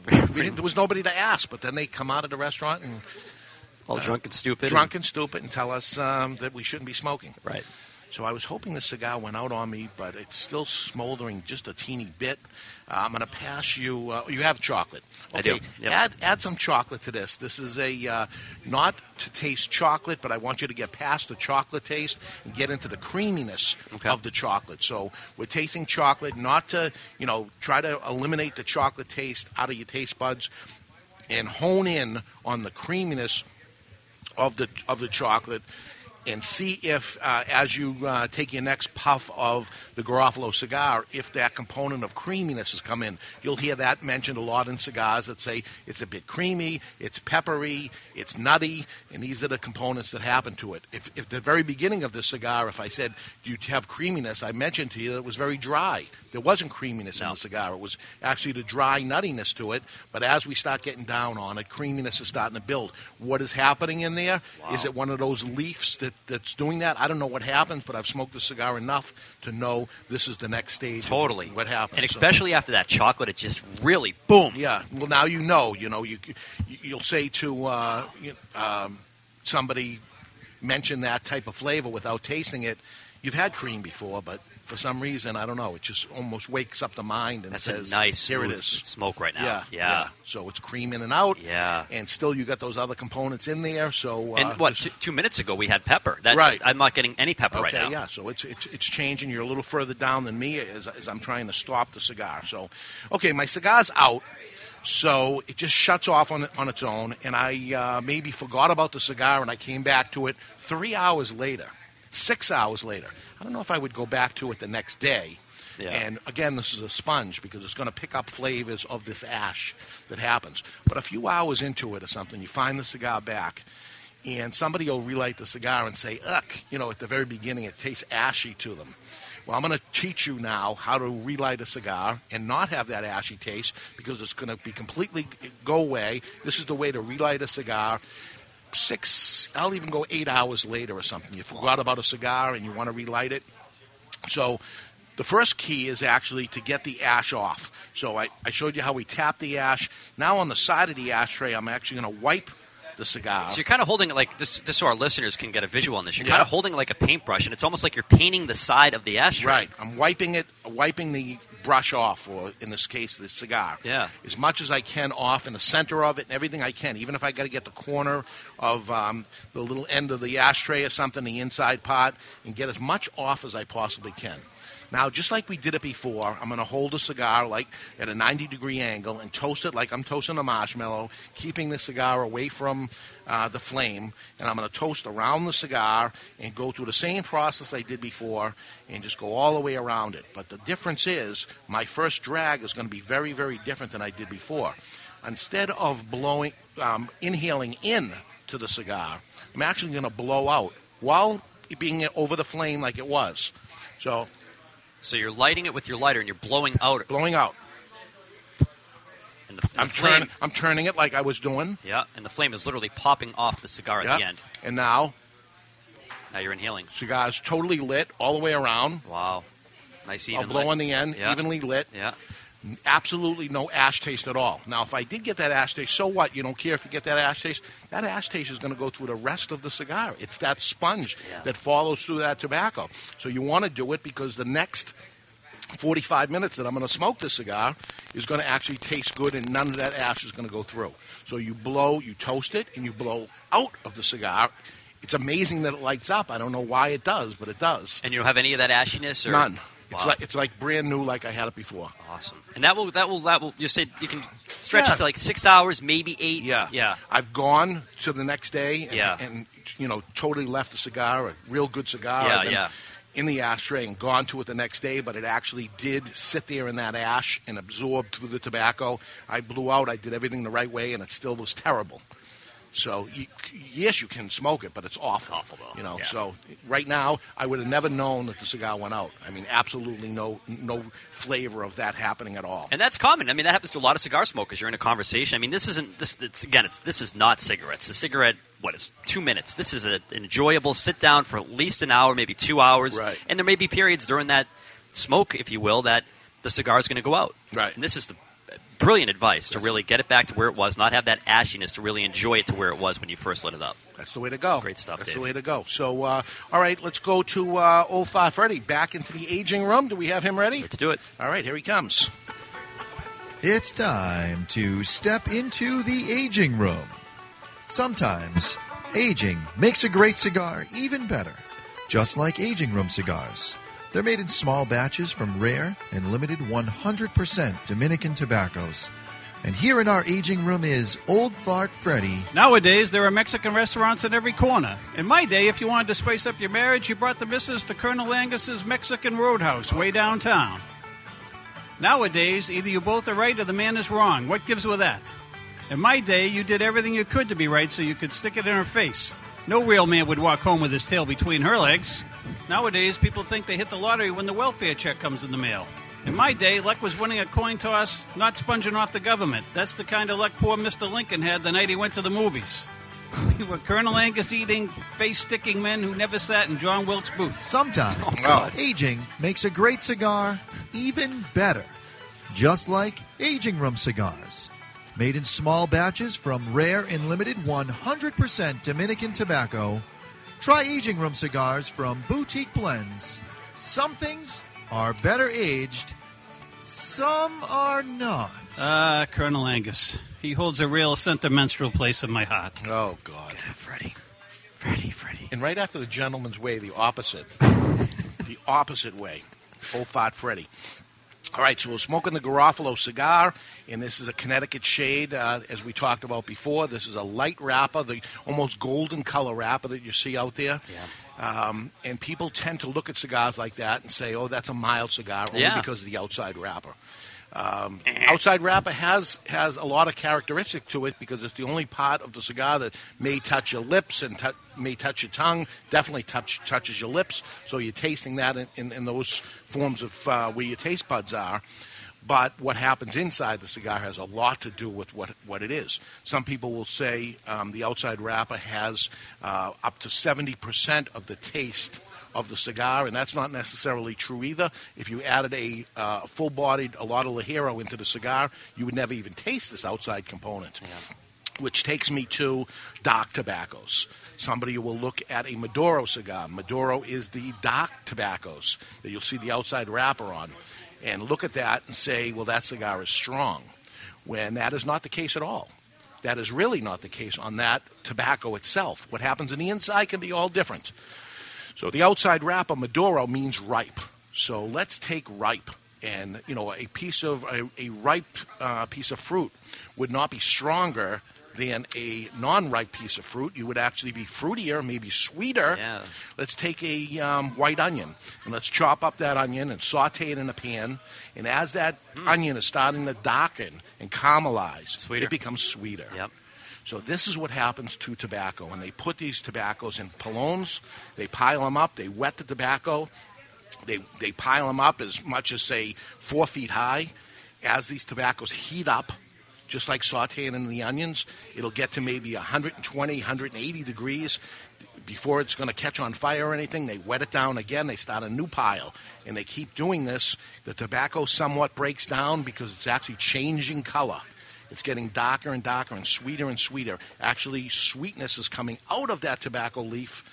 Uh, they they wash it away and they keep doing it, and the tobacco ends up changing uh, the look and color of it. This can't happen with Connecticut shade. There's something called Connecticut broadleaf, which is a thicker, um, broader leaf, obviously broad leaf, a wider and thicker leaf. They can use that on that. A lot of Mexican tobaccos are used to break. They won't break down to nothing, and they can handle it. It has to be thicker tobacco for this process to go. But a leaf is a leaf, and if you've ever seen tobacco that's actually jet black, Yeah. real black, black tobacco, and you know, as you go into a store and, it, and it's oily and black as can be, that's impossible. That's impossible to happen. Can't be even and black because a leaf can't be done like this. So we said that uh, nothing is wasted in the tobacco industry. Nothing. Um, a good chef, a good cook in a restaurant or something uses everything they possibly can. Well, when it comes to stems of tobacco, the stems, as they're pulled out and not put into a, into a cigar, they're actually soaked in water and rotted in their own water. Really? Which produces a dye. It turns black, the water turns black, and they'll soak tobacco leaves in this dye, basically, that they created naturally, but it will, the sponge itself, the tobacco leaf will soak up this black dye uh, that's, that's produced from the stems. actually produce more nicotine because the highest nicotine content in that uh, leaf is in the stem itself that you normally throw away. But more nicotine will build inside that tobacco leaf that gets sucked up, in it, and they'll actually roll the cigar with that leaf. They didn't go through that whole process of maybe 90 days of flipping that tobacco around, uh, maybe 100 days into ma- into making Wow. it naturally go there. They'll speed up the process and make a black leaf that way there's big name brands out there that, that actually do this. Uh, I stay away from that type of thing. I don't like, uh, you know, it, it's like going to a hot dog factory. I happen to like hot dogs. I don't want to see it produced because Yeah. I won't like them anymore. Yep. So uh, I don't go look, but I've actually seen this process, so I don't want to see it. I don't want to smoke it because I saw it. If Yeah. you like it, you like it, and that's it. But you know, know to look at a Maduro cigar, and if it's jet black like that, this is the process it went through. If it's very dark and has different spottiness to it and stuff, then it's gone the natural way. Uh, it doesn't look as beautiful as the other one, but it tastes better. Uh, it is sweeter. This other one wouldn't be sweeter, right? It wouldn't. It didn't become Maduro because of the um, the process it went through. The, the sugars didn't come out. Actually, it's high in nicotine. Now, what happens inside that cigar? if you took that Maduro wrapper, uh, the natural Maduro wrapper, the right way you do it, and you wrap the cigar into that, you would have this cigar with a little sweetness added to it. Um, t- but the problem is, this doesn't come in a Maduro. So if you look at another Maduro and happens to be a fuller bodied cigar, you don't taste sweetness to it because a lot of manufacturers use fuller bodied tobaccos in their Maduro version of their cigar, which actually takes away the sweetness to it because it's covered up by the strength of the tobacco itself. What a shame to use a sweet wrapper like Maduro, or even um, a, a darker tobacco, a dark brown tobacco uh, from Africa, Cameroon wrapper, um, which is another sweet component to that wrapper itself um, that is sometimes covered up with a stronger tob inside tobacco where you miss that component. Hmm. So you're putting you're putting something into something. If, if you want to really taste a nice, nice mild uh, cigar with a Maduro wrapper in it to taste the Maduro, that's when you'd end up tasting that. Same goes for Cameroon. You know, you taste something with Cameroon in it, Yeah. a milder cigar with Cameroon. Now you can taste the Cameroon, or else it's covered up and wasted. And both are very expensive. You know, because of the processes they go through when it's legitimate, when they do the legitimate way of doing it. So um, it's not necessarily stronger, but a lot of companies do make strong cigars using Maduro. So ask your local brick and mortar store. Uh, hopefully, they've smoked everything in the store as they should have, and they can say uh, what would be uh, right for what you're looking for. If you're looking for a strong cigar with Maduro, then that's what you're looking for. It seems for the manufacturers to do this, that's what most people must be looking for. I can't understand why else they would do such a thing, but uh, Yeah. it happens anyway. So. Uh, with that, let's go to our social media segment brought to you by the cigars that were built on social media, Recluse Cigars. Here's the best tweets I saw all week.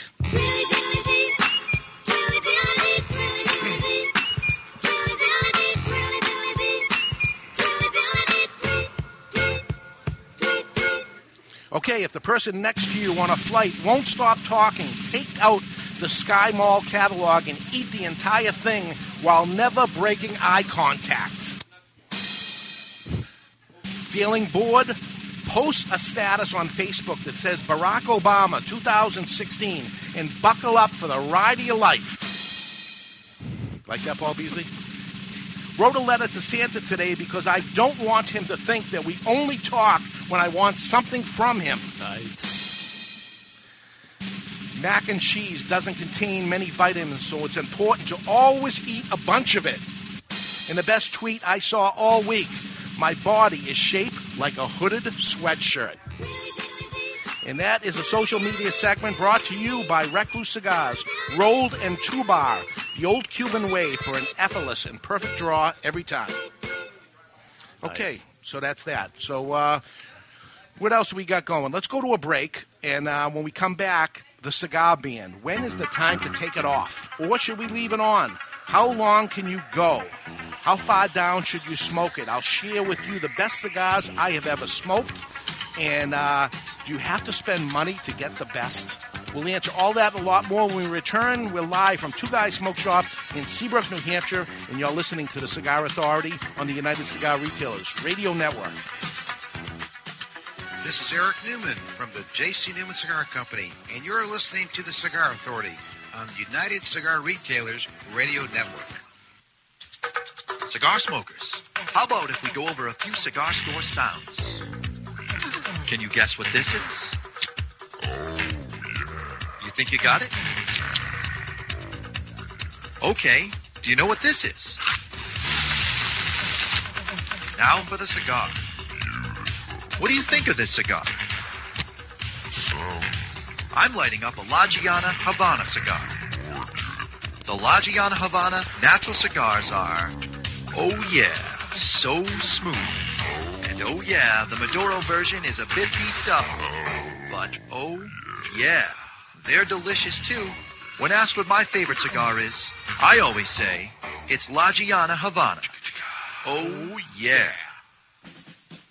In 1962, the U.S. signed the embargo, pronouncing all Cuban products illegal and un-American. For almost 50 years, the U.S. was without a comparable substitute. In 2011, the Cigar Agency releases Ortsac Bulletproof 1962, a Dominican handmade cigar designed to go head-to-head against Castro and his infamous cigars. Today, the Cigar Agency commissioned Hendrik Kelner's A-Team to bring you Ortsac Bulletproof. In the cigar world, the forbidden fruit is Castro's Cuban cigars. The fact is, the moment you light your first Cuban cigar is the moment you've been had. If you're looking for a cigar that delivers construction, draw, and price, maybe this time you should try an Ortsac Bulletproof. With the introduction of Ortsac, everything Castro was now backwards. Ortsac is Castro spelled backwards. Ortsac is what you expect a good Cuban cigar to taste like, only better. It is the cigar of the year. The new Ortsac Bulletproof 1962, reigniting passion in the world of premium cigars and redefining who we are as cigar smokers and Americans. Castro hates Ortsac, but you will love them.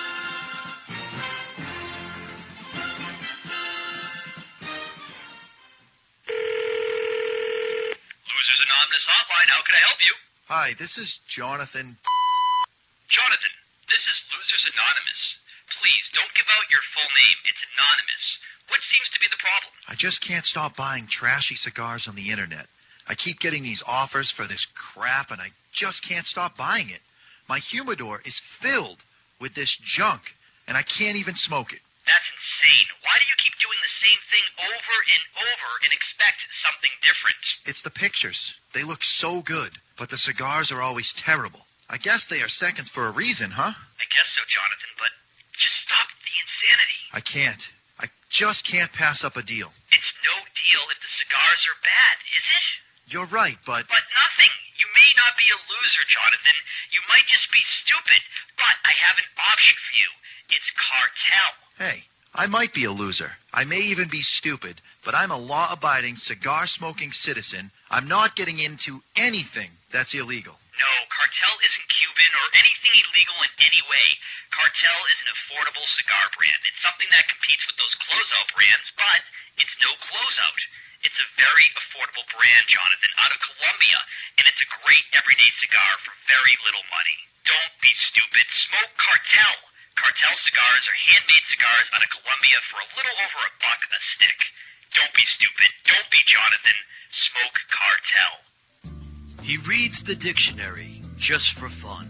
He finds the minutia of tax preparation enthralling. Years ago, at an open mic night, he was paid just to leave. He is the only man to win a staring contest with the Statue of Liberty. He is so uninteresting to women, he was forced to open a cigar shop to sell to men. He's not even a legend in his own mind. He finds himself boring. His family barely pays attention to him, and his mother refers to him as, Hey you. He is David Garofalo, the least interesting man in the cigar world. Not since Zino Davidoff has a cigar retailer had a brand named after him. The man himself may be a bore, but the cigar isn't. Garofalo is a premium handmade luxury cigar using U.S. shade wrapper and a blend of Nicaraguan fillers and binder. Complex and very interesting. Garofalo may be the most interesting cigar in the world. It once won a longest ash contest without even being lit. You don't light a Garofalo, it lights you. Its flavor expands on your palate faster than the universe. It has been said that this cigar would be phenomenal as a Maduro, except It's perfect as it is. I always smoke cigars, and when I do, I prefer Garofalo. Keep smoking Garofalo, my friends. Hey, Jack, I finally found a cigar magazine that I like. Really? What's it called? Cigar Journal. What's so great about Cigar Journal? Is it really different from the other magazines? It is. Cigar Journal is all about cigars. None of the nonsense you see in other magazines. Really? Yeah, it has stories, reviews, and the latest news about premium cigars. Is it a little newsletter? No, I think you'll be very impressed. Cigar Journal has beautiful images, a thick cover, and is strictly for the cigar enthusiast. They cover cigars in the U.S. and around the world and is printed right here in the USA. That sounds interesting. Where can I buy it? Cigar Journal is available at local cigar retailers and on the web at www.cigarjournal.co. That's cigarjournal.co. I'll sign up today. Hi, this is Rocky Patel, and I've worked long and hard to create a Cameroon cigar. We've been saving Cameroon wrappers for seven years to come up with the perfect cigar, the Vintage 2003. This cigar has a Cameroon wrapper from Africa, delivers a sweet taste, medium bodied, a ton of flavor, yet it's smooth on the palate. If you've never tried the Vintage 2003, please go out and try one because this Cameroon cigar is going to deliver everything you're seeking. This is Eric Hansen from Hammer and Sickle Cigars, and you're listening to the Cigar Authority on the United Cigar Retailers Radio Network. And we're back. The cigar band, can we take it off? And when? How low can we go? How far down can we smoke a cigar? I'll share with you the best cigar I have ever smoked. And um, do you have to spend a lot of money to smoke the best? We'll answer those questions and more. Um, so the first one uh, is uh, when can I take this band off? I'm getting close, man. Man, I'm waiting. I was waiting. I looked at the segment ahead of time, and uh, it just coincidentally timed out where I'm about to take the band off. So is it? Am I at that point? You are. Now, first off, the cigar came in cellophane. That's an important fact to tell you. Why would that matter if there's cellophane on the cigar to take the band off or not? And it's because how they put the bands on, how they apply them. And on a cellophane cigar, all cigars, they put a little glue on the cigar band, um, and then they overlap that band with another piece of the of that band, and it overlaps, and it's just uh, paper on top of paper that's glued together.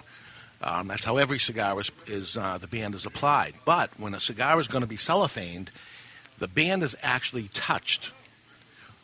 The back of the band is touched to the tobacco leaf. One little piece of it, the glue is put on that's touching the tobacco leaf, and that's on purpose. That's so that when they do apply the cigar band onto it, and they know they're going to put cellophane on it, so when they slide that cellophane on, that band does not slide down with it also. So if it's going to have cellophane on it, it has been touched with glue and applied and actually stuck onto the cigar. A lot of people will take a cigar out of a cellophane. We see it right at the register. Peel the band off it immediately. I don't know why. They do. And when they do, there's a hole in the cigar. It actually ripped the tobacco leaf that's off it.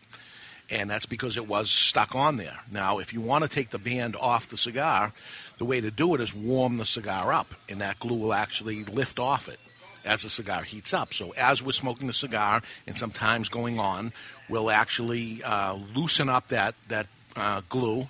And now I'm going to take the cigar off, the, the band off, and I'm going to actually do it very slowly. And as soon as it um, unattaches from it, it starts opening up, and slowly I'll pull it off and try to get no tobacco on it. If I did, there's actually a hole in the leaf. And at that point, as I draw into the cigar, you see smoke escape out of there. With that smoke ex- escaping out from that hole is also flavor. The draw is not going to be as good as it would be. And you could hold your finger over the hole if you wanted to, because what you have now is a flute. Right. And uh, we waited till it warmed up. We're able to take it off nice and easy and gentle, and it comes off, and no tobacco came on it. But I've seen it. I've been to almost everybody's cigar factory. I've seen it over and over again that they do do that on cellophane cigars. Non cellophane cigars, they shouldn't.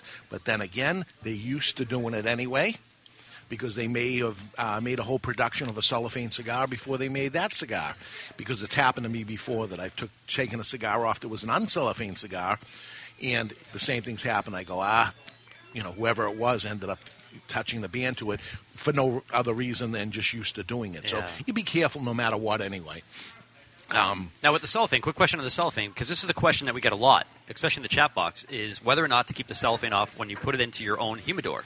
And I know here at a retail location, it's a little bit different because you have more hands on the cigars and things of that nature. But in your own personal humidor, Dave, what do you recommend? Do you recommend keeping the cellophane on or off? Well, we, we mentioned that they are sponges and they absorb anything that happens. And if you mix your uncellophane cigars with other uncellophane cigars, they start marrying each other. Mm. So different flavors go off each one. And at the end of it, if you do some sort of serious aging of those cigars, they're never what they used to be, unless you age an entire box of cigars by itself. So if I'm aging whole boxes, I will take the cellophane off and put them back in the original boxes if I'm looking for more cedary type of uh, component to end up happening to it. The cellophane is porous anyway. It's not like some people say it's in cellophane, therefore it's not going to dry out on me. Well, of course it is. It's a, it's a porous uh, product, and humidity is leaving it, uh, or humidity is coming in. If it's in your humidor in cellophane, the humidity is still going to get to it. So, uh, as a uh, as a consumer, I would say I would leave um, the cellophane on. Uh, also, when you're digging into your humidor, they rub up against each other, and um, you can ruin a cigar like that. Also. I, I have uh, aged cigars without cellophane, taken the cellophane off, put them back in their boxes, and kept them for many, many years. And sensational, sensational. Uh, that's how they would age them in the aging rooms of uh, the factories themselves. If they're not going to ship the cigar out for nine months, uh, usually minimum, um, to many years on certain brands, that they wait uh, years to put. Um, the cigar out that they are not cellophane. They cellophane them last minute before they're ready to uh, ship them. Wow. Because they're really there for the shipping type of thing.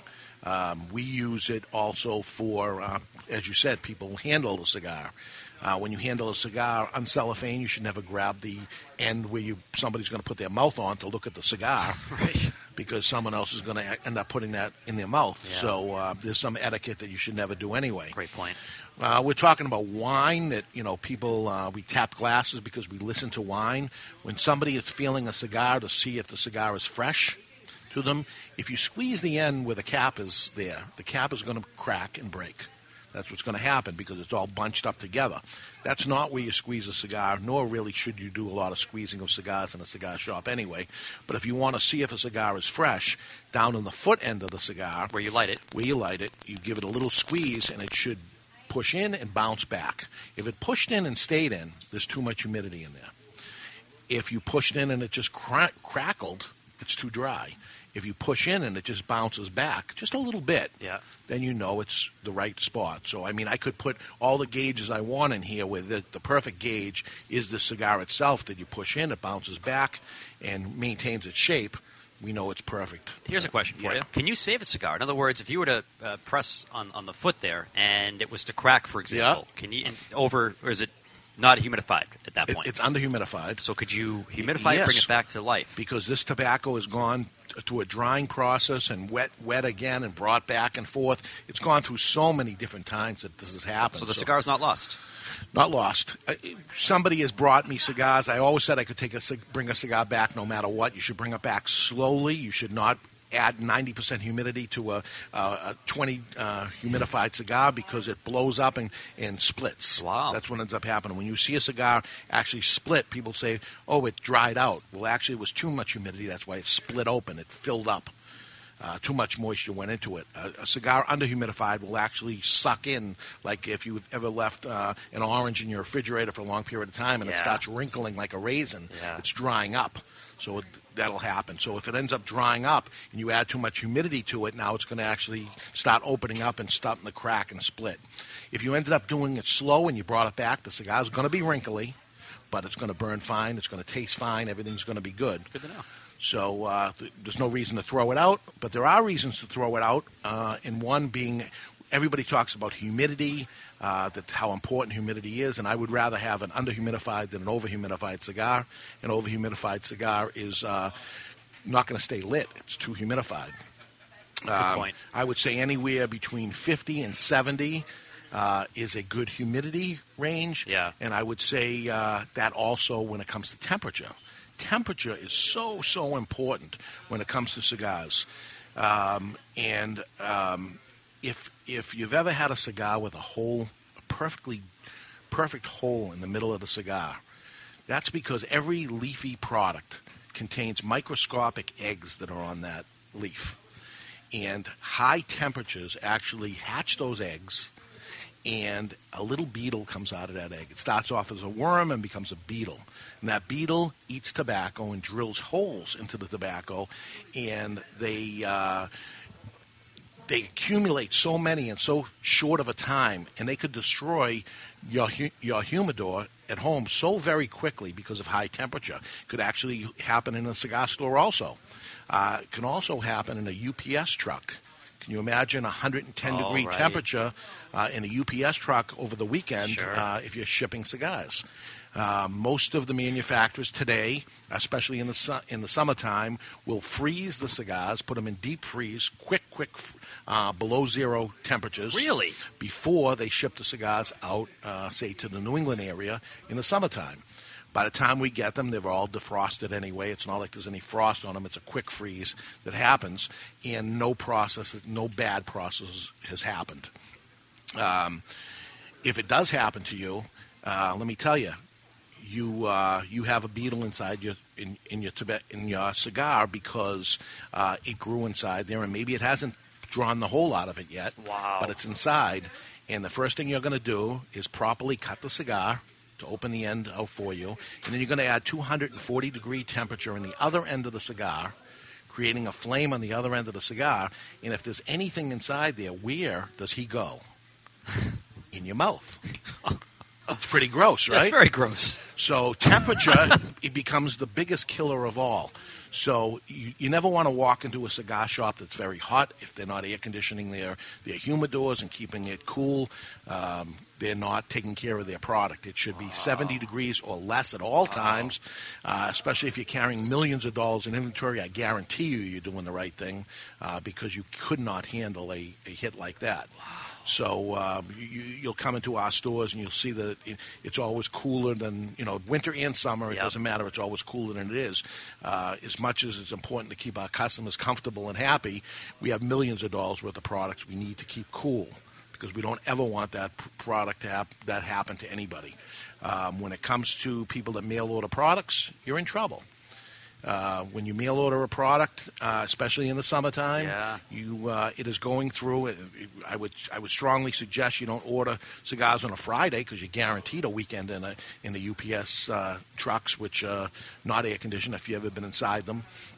Um, uh, But it, it, it, it goes through a, a process. The, there's no better place to get your cigars than a, a brick and mortar retailer that's taking care of the product.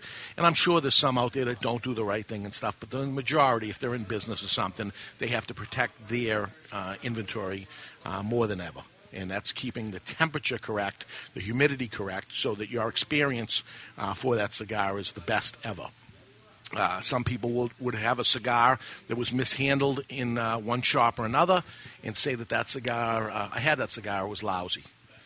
Where the cigar uh, in, in a proper humidified store, proper Totally different experience. yeah, it- it's a different, it's a whole different cigar. So, uh, you know, th- there are some elite cigar brands that are only sold in elite cigar stores because they don't want their brand being hurt in any way, being sold in a place that's do- doing it an injustice.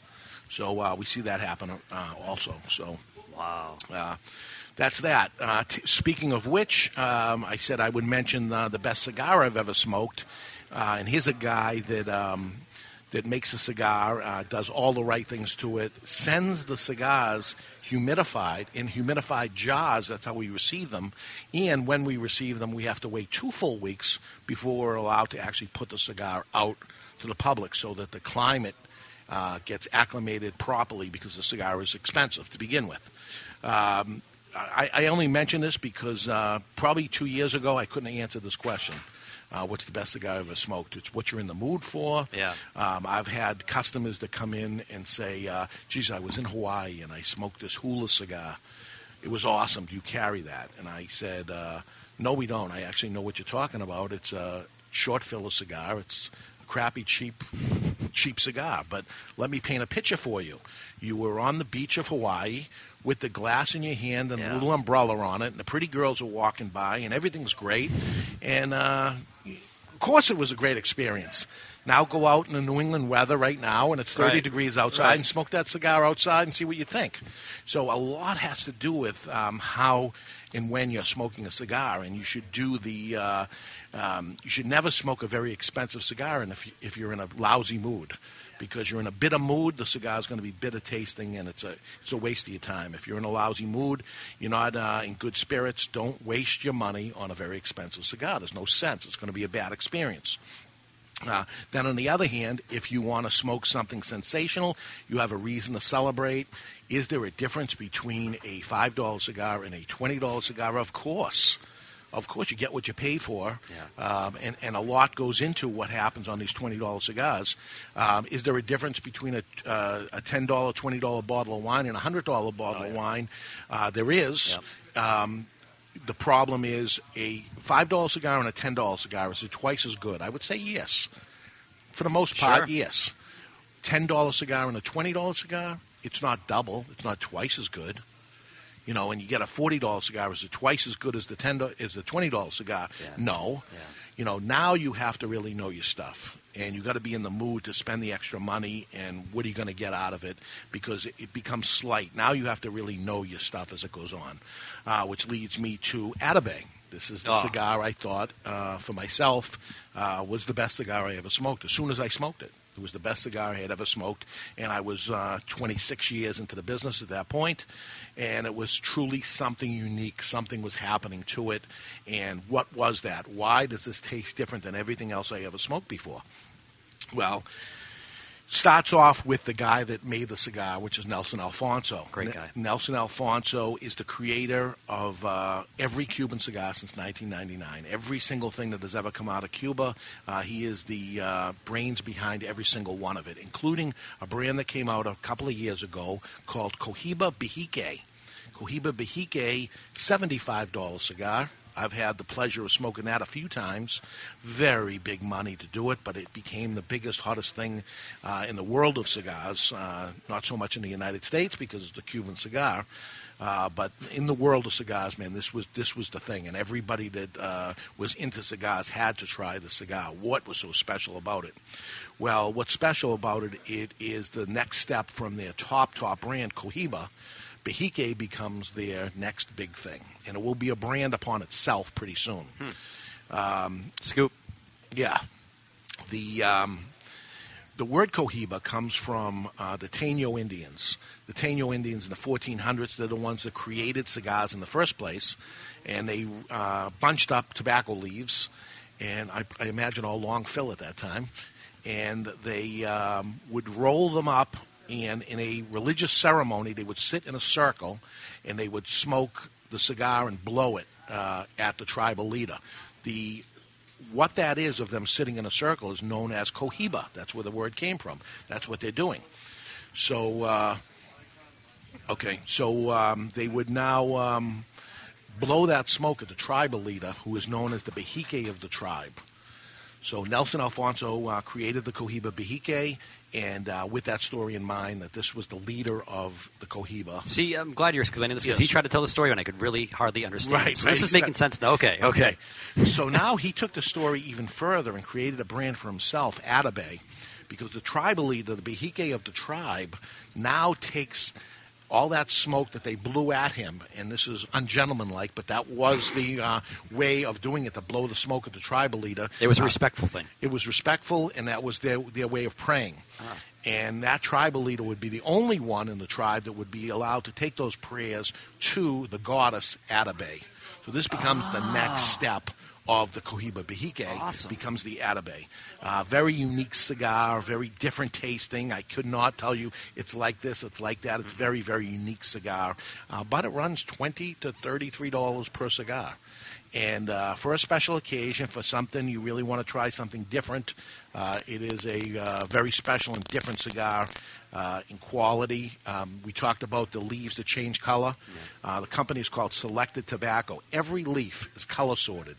Not just the outside wrappers to match with the next outside wrapper, but if you look inside the foot of the cigar, you'll notice no change of color from one leaf to the other. Every one is color sorted so that the same amount of sugars were released from every single tobacco leaf, so it's the most well balanced cigar there is. So, as I told you this and you understand what that is, you can see, you know, okay. Totally different well, interpretation. Yeah, yeah, Yeah. So it's a, it's a different thing. So, anyway, uh, we got time to take a sneak peek into the asylum. News from the asylum brought to you by Asylum Cigars. They're coming to take me away, ha ha. They're coming to take me away, ho ho, hee hee, ha ha. To the funny farm where life is beautiful all the time. And I'll be happy to see those nice young men in their clean white coats. And they're coming to take It's time for news from the insane asylum. Odd and sometimes historic news and stories too insane to be true, but they are. Brought to you by Asylum Cigars. Take no prisoners. Truly flavorful, medium bodied cigars with sizes ranging from 4x44 to the absolutely insane 6x80. That's right, that's Asylum. At the second modern Olympic Games in 1900, Paris, France, there was some crazy stuff happening. Among the top five sports that would never be featured in Olympic history again would be tug of war, firefighting, hot air ballooning, and yes, delivery van driving. But the number one craziest event in Olympic history is poodle clipping. The gold medalist was a 37 year old Avril Lafoule of France. She clipped 17 poodles in just under two hours. She was, however, way too busy coughing up hairballs to comment on her victory. That's insane. That's Asylum. Brought to you by Think he makes 'em up. Asylum Cigars. Take no prisoners. Truly flavorful, medium bodied cigars with sizes ranging from 4x44 to the insane 6x80. That's insane.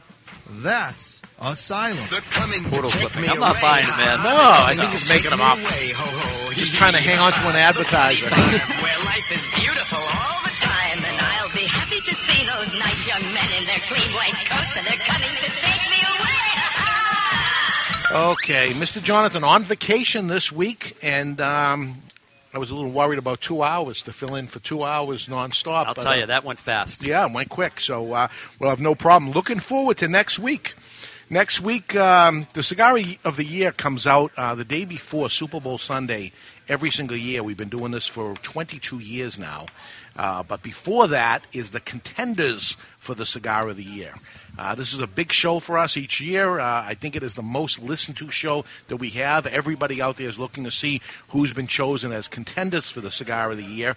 That show is next week, right here from Two Guys Smoke Shop in Seabrook, New Hampshire. We have seven contenders. You mentioned Atabey, man. That, that's some. That's they have a tough job ahead of them to become Cigar of the Year. Right. That's all I'm saying. That is the cigar of the year this year, and uh, uh, I think we will smoke Atabey next. Now that it's on my mind, I think we will smoke it next week as we uh, talk to because to actually light up seven cigars, we, we, we lit up one cigar in two hours. Oh, it was enjoyable, time- yeah, right, when you yeah. take your time and you go through it. So let's uh, maybe see how far we can go in an Atabey and smoke that through the show as we talk about the seven uh, Yeah. contenders for the cigar of the year. Right? We'll, Right. Do, we'll do it the right way. That's what I hope you got out of this, everybody. I hope uh, even if you smoke cigars for years and years, you learned a little something to make your cigar smoking experience more enjoyable than it has been in the past. That's the whole idea of it. Let's take it to another level. Let's smoke, relax, enjoy. Because the fact of the matter is, if you smoke two cigars a day, it relaxes you and you live longer than if you didn't smoke at all. True. Scientifically That true. is scientific proven fact. Monograph number nine. Do a little research and look at it. This is something you don't find in uh, the, the regular media that's touting this, but this is all these government things trying to say that cigar smoking is bad for you when all they can prove over and over again is having a couple of cigars every single day relieves the stress, the number one killer in the world, relieves the stress, and you actually live longer. So, everybody, I want you to live longer, enjoy a cigar, have a glass of red wine, buy yourself a dog, and uh, you'll live longer. Those are those are three things that uh, will make you live longer. I love it. The dog part, I didn't think about. That's a Yeah? good point. You got to have a dog. Two minutes. Okay. Wow, that, that did go by fast, huh? So, as I said, Mr. Jonathan uh, on vacation uh, this week. So, but next week we look forward to the very big show, uh, the most listened to show we have all year. It's the contenders for the cigar of the year. This year we've chosen seven, seven great cigars that came out uh, during the course of this year. We'll go through the criterias of what would make a cigar a contender uh, and what would make a cigar the cigar of the year. Again, big. Big uh, shoes to fill this year as uh, Atabey was the cigar of the year uh, last year. It's going to be a, a tough one, uh, but uh, somebody, one of these seven we will announce tomorrow will be the cigar of the year. Uh, and as I say, we've been doing this for 22 years now. Uh, so tune in and see if you agree with us anyway, right? Yeah. So anyway, uh, they won't. Some will. Yeah, yeah. It's always it's very controversial. Listen, everybody has their taste. Everybody likes what they like, but there's no doubt about it. You're gonna you're gonna hear some great cigars, whether you like them or not. These are great cigars. Uh, we're going to announce next week. So for Chuck Morrison, I'm David Garofalo, the Cigar Authority. I hope you learned something this week. I hope your cigar smoking uh, experience is better than it's ever been after this. I thank you so much for listening this week and every week to the Cigar Authority on the United Cigar Retailers Radio Network.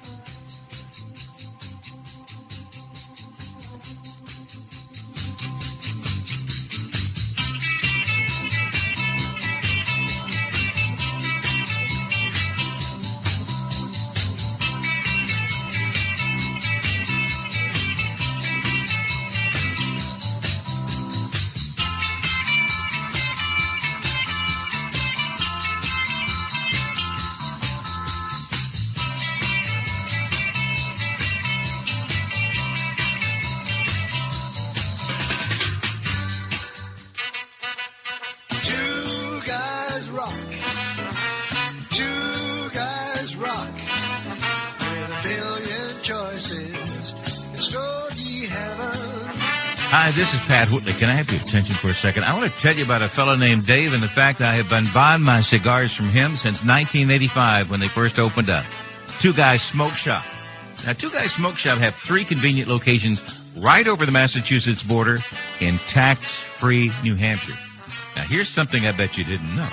Two Guys Smoke Shop is America's largest cigar shop and has the largest inventory of cigars anywhere. Wait till you see this place. You're not going to believe it, all right? Now, if you like cigars, you can't find a better place to buy them than at Two Guys Smoke Shop. They're in Salem, New Hampshire, Seabrook, New Hampshire, and their new location in tax-free Nashua, New Hampshire. It is worth the ride. You can call triple eight two cigar two. That's triple eight two cigar two, or on the web at two twoguysmokeshop.com. The best place to buy cigars anywhere is Two Guys Smoke Shop. It's Stogie Heaven. With a billion choices. Heaven. We're here asking people from all around the world what they think about Equilibrium cigars. Let's hear from cigar smokers on the golf course in Myrtle Beach, South Carolina, what they think of the new Equilibrium cigars.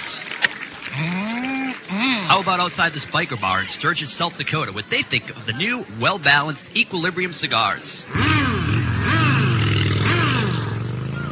Next, let's see what race car drivers in Indianapolis, Indiana think of the new, well balanced and medium body taste of Equilibrium brand cigars. Now, how about this mime troupe from New York City, New York? How about what a famous cigar smoking movie star thinks of the new medium bodied, tasty, and well balanced Equilibrium cigars? Smoke it once and you'll be back. Mmm. How about this monster over here? What does he think of the new medium bodied, tasty, and well balanced Equilibrium cigars? Mm. They're incorrigible. Equilibrium Cigars, a new, well balanced, medium bodied cigar that everyone can enjoy.